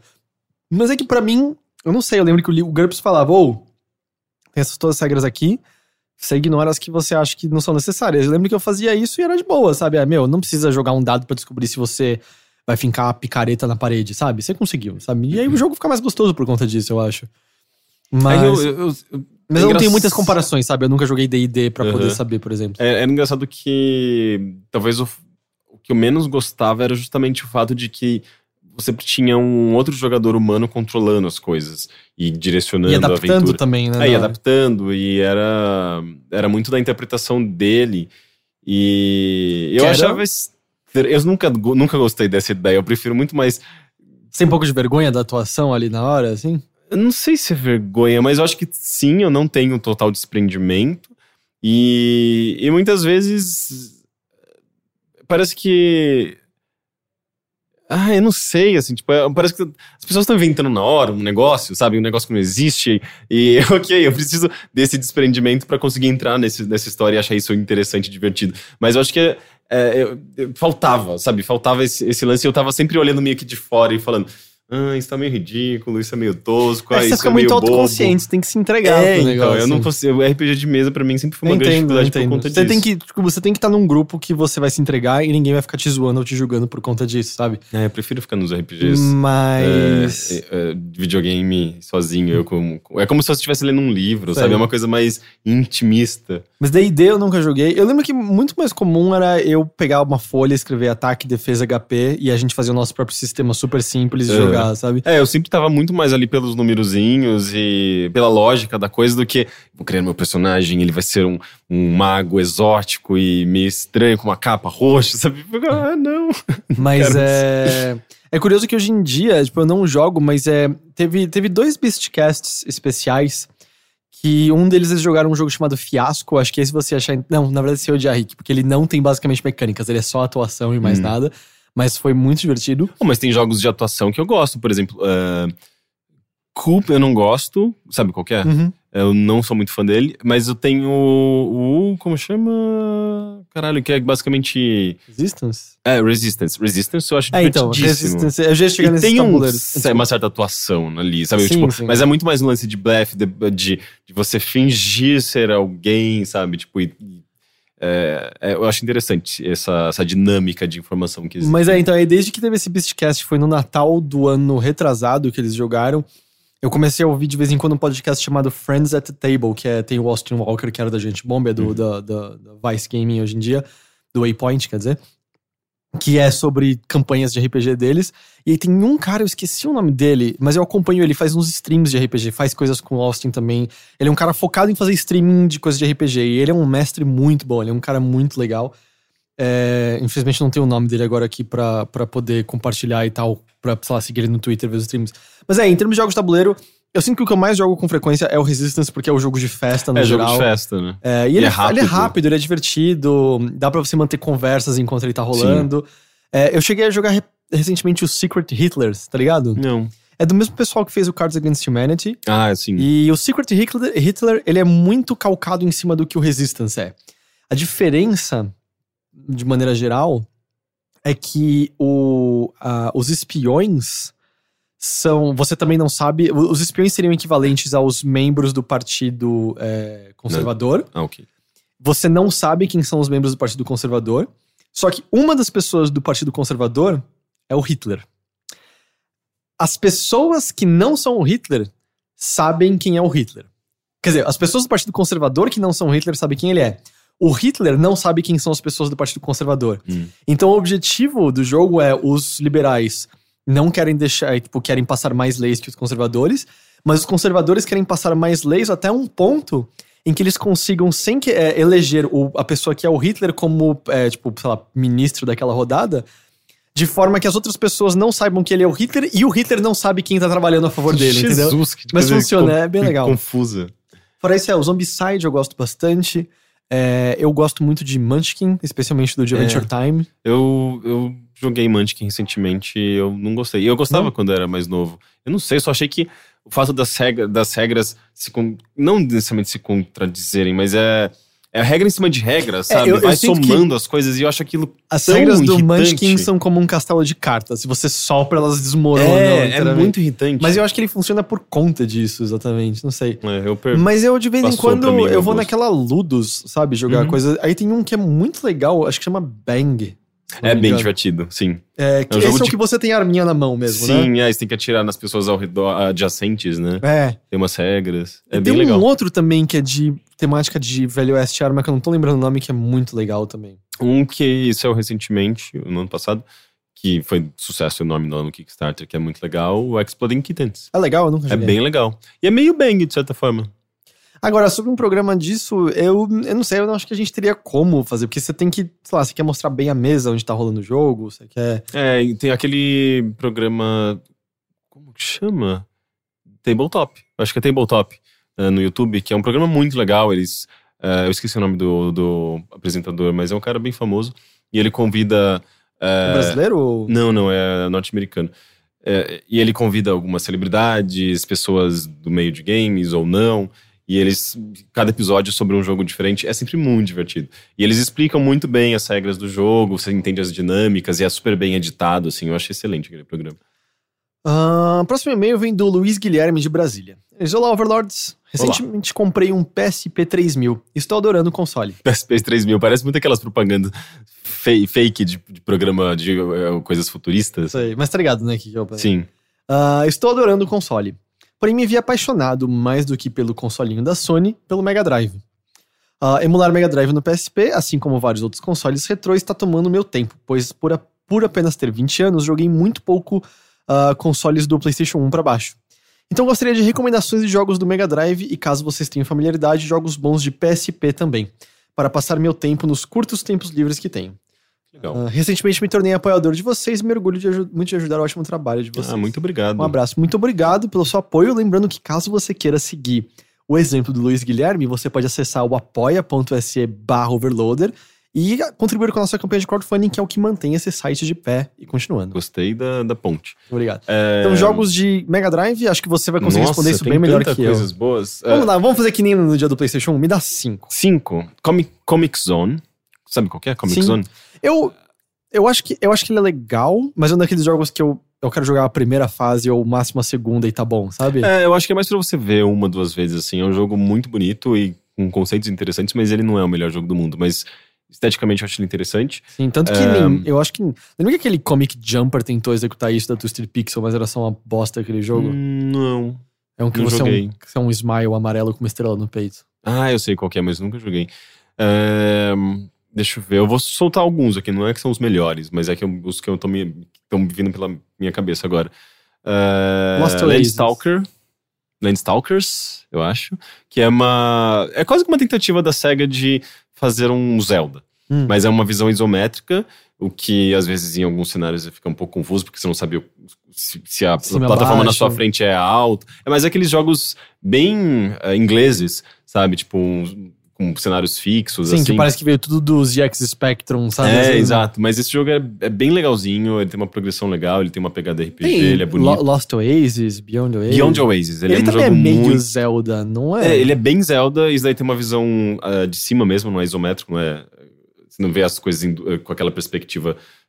como se diz? 2 pontos de vista? Não. Ele é mais como a Link to the Past. Ele é mais assim. Vista de cima, a Link to the Past, com animações bem bonitas. O Yuzo Koshiro, que fez Streets of Rage, ele que trabalhou na trilha sonora, nos efeitos sonoros. Tanto é que se você navega no menu, você vê que tem os mesmos sons, tem a mesma fonte. Aliás, é a empresa do Yuzo Koshiro que fez esse jogo. Chama Ancient. O que eu acho meio engraçado, assim, porque o cara fodão desse estúdio é um músico, na verdade. Enfim, é um jogo bem legal, Beyond Oasis. O que mais? Quackshot é de Mega Drive? Quackshot é bem legal, é do Mega Drive. Eu achei que eu não ia saber nada. Até que era legal esse jogo. Bom, obviamente Sonic 2, né? Acho que é o... mas esses são tão óbvios. Né? Óbvios, que eu nem menciono. Eu prefiro falar esses mais obscuros. E o, sei lá, um dos melhores de todos, da história da Treasure, inclusive, que é o... Como chama? Guardian Heroes. Mas tem Shining Force também. Shining Force é muito legal. Bom, é um RPG de tático. Se você jogou, sei lá, Fire Emblem ou Advance Wars, você gostaria desse jogo. É bem legal mesmo. E de PSP, você saberia alguma coisa? Eu gosto de Joan d'Arc. Sim. Eu gostava dele. Meus favoritos sempre foram Locoroco 2, especialmente, e o Patapom. Eu gosto do Metal Gear Peace Walker, mas hoje em dia faz muito mais sentido jogar no PlayStation 3, na HD Collection. Eu gostei... Cara, tem um jogo que eu amava no PSP, Every Extend Extra. É um jogo do Tetsuya Mizuguchi. É um jogo muito abstrato, assim, melocão. Você é um ícone, um cursor na tela que você pode mover pra qualquer lugar e vão aparecendo várias navinhas, vão preenchendo esse espaço. E você precisa se explodir no momento em que você sabe que elas estão próximas umas das outras, porque elas vão criando reações em cadeia. Elas vão destruindo umas às outras com uma área de dano, né, que acontece ao redor delas. E o lance é você tentar fazer maior quantidade de pontos. Só que o jogo vai ficando mais acelerado, as fases são cheio de efeitos e luzes e uma trilha sonora eletrônica bem legal. Eu gostava bastante desse jogo. E acho que o último que eu recomendaria é o Valkyria Chronicles 2. Ele é ok, ele não é... 2 e não 1. Porque de PSP só tem o 2. O 1 saiu pra PSP. Saiu pra PSP? Não, o 1 não saiu pra PSP. Valkyria... Ah! Você tá pensando em Valkyria Profile. Valkyria Profile. Que é animal também. É maravilhoso. Valkyria Chronicles saiu pra PlayStation 3, aí o 2 saiu pra PSP. Não é tão bom quanto o primeiro, mas é ok. Mas Valkyrie Profile é realmente uma boa. E tem pro PSP. Mas ele não é originalmente de PSP, né? Não, ele é de PlayStation 1, PlayStation 1, mas tem uma versão pro PSP. Ah, e Prini Can I Really Be The Hero? Sim, esse joguinho do pinguim, né? São prinis, não são pinguins. É o pinguim. São prinis. Pinguins explodem quando você usa remessa? Mas ele... Pinguins explodem quando você usa remessa. O do Twin 6 Odyssey, sim. Você lembra? Então é um prini. O próximo e-mail vem do Luciano Amorim. Heitor. Oi. Ouvi você falando recentemente a respeito dos jogos via stream e que isso vai acabar trazendo os fins dos consoles. Caso isso aconteça mesmo, qual poderia ser o impacto, tanto para o mercado quanto para o consumidor? Ih, vai demorar. Observação, tenho o Xbox One e não gosto de jogar no PC. Tanto que o último jogo que me dediquei no PC foi o 3D Pinball Space Cadet. Nossa! Mas, então, o que eu quero dizer é que, assim, eu sinto que isso pode acontecer. Eu não tenho que dizer que isso vai acontecer, acho que isso pode acontecer. Mas eu acho que é o tipo de coisa que vai ser introduzido aos poucos, como a gente está vendo agora. E quando houver uma transição, vamos dizer, definitiva, de uma empresa falando que a gente só vai fazer isso, é porque a boa parte do mercado já tá naquele outro ponto. Entende o que eu quero dizer? Sim, já teve esse período de transição para as pessoas adquirirem esse serviço e isso fazer parte da vida delas. Eu acho que eu dou um exemplo, assim, a questão forma, de... Teoricamente, se o serviço em si de transmissão de dados de jogos não fosse tão pesado, a gente já teria acesso a isso, porque a gente já usa a internet, né? Mas é que não seria todo mundo que tem internet boa aqui. Mas eu não sei que se um dia, de fato, todo mundo vai ter internet boa. Mas acho que eu dou um exemplo de, sei lá, 7, 8 anos atrás, talvez 8 anos atrás, nem, sei lá. Seria muito bizarro uma banda virar e falar assim, a gente tá lançando o nosso álbum... já direto via streaming e talvez eu nem lance ele fisicamente nas lojas. Como assim? Hoje em dia, se uma banda fizer isso, você não vai achar nada demais, assim. É porque a disponibilidade desses produtos muda, a maneira como você pode adquirir muda, e o gosto nosso dita o que vai ser investido e o que vai ir pra frente. Hoje em dia, cara, comprar um álbum é muito mais coisa de colecionador ou coisa de gente que quer um vinil. Muitas pessoas ouvem via streaming, ouvem no YouTube mesmo e acabou. Então, a maneira como você consome música mudou. Então, se amanhã alguém falar... Aliás, na verdade tem um monte de artista que já faz isso. Virar e falar, não vou lançar nenhuma edição física. Você não acha isso nada estranho. Enquanto se em 2004 alguém fizesse isso, você fala, mano, como assim? Você vai lançar como essas músicas?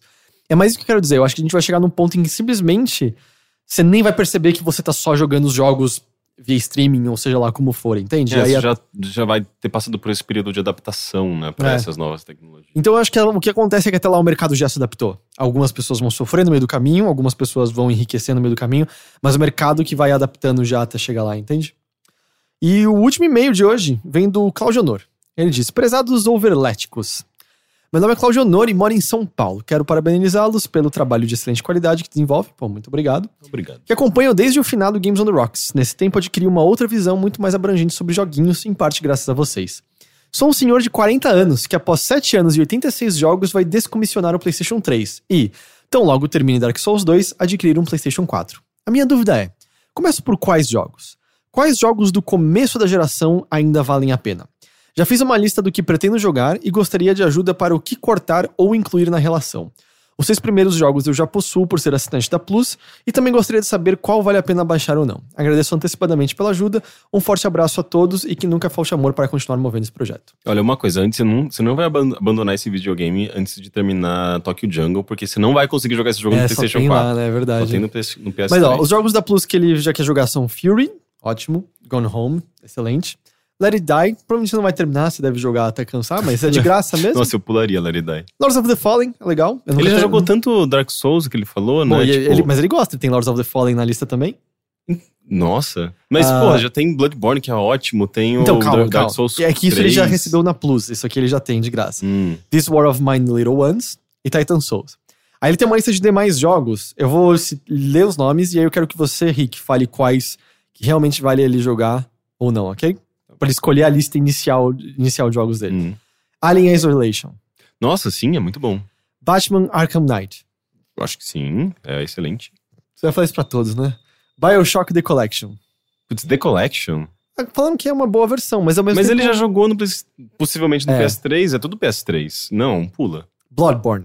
Sim. Call of Duty Advanced Warfare. Não. É, acho que dá pra pular. Já deu, passou. Call of Duty Infinite Warfare. Não, esse pula, com certeza. Também. Dark Souls 3. Sim. Deus Ex Mankind Divided. Sim, sim. Eu gosto de Deus Ex Mankind Divided. Mas é que eu acho que eu dou preferência para outros jogos aqui. É que o primeiro é tão... Melhor. Você jogou o primeiro, eu acho que ele é suficiente. Doom. Com certeza sim. Doom, sim. Fallout 4. Dá pra pular, né? É, Fallout 4 dá pra pular. Ainda mais que os outros são melhores. Far Cry 4. Dá pra pular também, não dá? Putz, Far Cry... Depende, assim. Se você não jogou o 3... o 4 é bem legal. Mas tem Horizon, sabe, hoje em dia? Eu prefiro Far Cry. Ah, é? Eu prefiro muito mais Far Cry. Ah, nossa, eu não. Far Cry Primal. Dá pra pular também, eu acho. É, o 4 é o mais impactante, eu acho. Grand Theft Auto 5. Sim. Sim, mas ele pode ter jogado no PlayStation 3 também. Não muda muita coisa. Horizon Zero Dawn. Sim. Sim, eu não gosto, mas eu acho que é um jogo que vale a pena. Inside, com certeza. Nossa, sim. Certamente, é um dos melhores jogos. Metal Gear Solid 5. Com certeza. Sim, tá bom. Middle-earth Shadow of Mordor. Caralho, você vai ter tipo um ano inteiro de jogo. Sim. Nioh, sim. Persona 5, sim. Ratchet & Clank, sim, nossa, já. Rise of the Tomb Raider. Eu não terminei até hoje. Eu gosto, mas eu também acho que dá pra deixar pra depois em relação a esses outros jogos aqui, entende? Talvez, ele é bom, mas não... Ah, eu gostei bastante dele. The Binding of Isaac Rebirth. Sim, é muito legal. Sim. Eu adoro. Titanfall 2. Eu gosto muito, mas eu prefiro outras coisas nessa lista. Gente, Binding of Isaac, inclusive, é o topo dessa lista. Uncharted 4, sim. Witcher 3, sim. Wolfenstein New Order. Sim, muito bem. A gente acho que ajudou muito pouco. E eu adicionaria uma coisa de lançamento do PlayStation 4 que não tá aqui. WrestleGun. Eu gosto demais de WrestleGun até hoje. Eu não tô lembrando de nenhum agora que eu ame muito. Você gosta muito de Knack, não gosta? Eu não tô lembrando de nenhum específico agora. Cara, tem o Infamous First Son, é isso que chama? Ele é legal, mas eu acho que dá pra não... Eu acho que a sua lista tá boa e tal. É, tá bem boa. Porque também os exclusivos estão começando a ficar legais realmente a partir de agora, assim, eu sinto. Tô vendo se tem mais alguma coisinha aqui. Alguma coisa obscura, japonesa, estranha. É, mas eu não lembro de nada assim aparecendo no PlayStation 4 nesses momentos. De cabeça eu não me veio nada. Mas o WrestleGun... É porque assim, de lançamento no PlayStation 4 eu lembro do Knack, que é ruim. E o Killzone Shadowfall, que eu não joguei, então... Mas é... então, tipo, eu diria WrestleGun é o jogo de lançamento que sim, é legal pra cacete, eu gosto demais. E assim como, sei lá, o próprio Binding of Isaac é um jogo que você não vai... jogar continuamente, assim, é tipo, você vai jogar em pequenas doses, você pode passar tipo um mês, 2 meses inteiro jogando, sempre vai ir um pouquinho mais além, abrir uma coisinha nova, fazer uma coisa diferente. Mas tem jogo aí pra gente estar no episódio 200 e tá ainda terminando essa lista. E bom, com isso a gente encerra esse episódio do Mothership. Muito bem. A gata que prevê o final do episódio tá na mesa, como sempre. E é legal que começou com a gata mais clara. A outra. Daí chegou a gata mais escura e voltou pra gata mais clara. A escura é a Mona, né? Essa é a Mona. Essa é a Lisa. E a outra? É a... Mia? Mia? Mona... Mira. Mona Mira? É a Mira que normalmente detecta o final do podcast. Eu achei que elas chamavam Mona e a Lisa. Não, Mona Mira. Mona Mira. Henrique, muito obrigado. Muito obrigado. Eu sou sempre muito agradecido pela sua presença aqui. Fiquem ligados no site, vocês já encontram um texto, um artigo que eu escrevi sobre o que eu considero ser a temática principal de Persona 5. Tá super leve em spoilers, tá no nível do que eu falei aqui hoje nesse podcast, então é bem tranquilo, eu acho que você lê. Tem já vídeo de Persona 5 no ar. Tem um vídeo de um jogo chamado Hack-Zack, que é um jogo meio arcade, meio uma mistura de Hack-Sack com Super Meat Boy. Uma pessoa brasileira trabalhando no desenvolvimento desse jogo. Ele tem um shuffle dele que tá no ar. A gente tem shuffles a caminho de Mass Effect Andromeda, de Rain World, de Parappa the Rapper. E que mais, Rick? Tem um... Você publicou uma lista... Eu fiz um listão de platformers 3D que você pode jogar além de... Yooka-Laylee. Aliás, você chegou a jogar Yooka-Laylee ou ainda não? Ainda não tive. Não tem. A gente não recebeu. Entendi. Então, acho que eu vou comprar. Por enquanto eu não sei. Acho que eu vou comprar então. Mas é. Então entre lá, overloader.com.br, dê uma olhada nos nossos conteúdos, acesse. Lembre-se também de acessar o youtube.com/overloader, dá uma assinada no nosso canal se você gosta da gente. E se você gosta desse podcast, lembre-se também, se você puder, entrar no iTunes e deixar uma avaliação positiva pra gente, porque isso ajuda a gente a aparecer e mais pessoas descobrirem esse podcast. E... No podcast você pede avaliação. Agora, se eu peço um joinha no vídeo, você fica com vergonha. Existe uma conotação estranha pra pedir o joinha. Não, é só porque você não quer se associar com os youtubers. Não sei. Você é um youtuber, cara, assume. Tchau. I'm only happy when it rains. I'm only happy when it's complicated. And though I know you can't appreciate.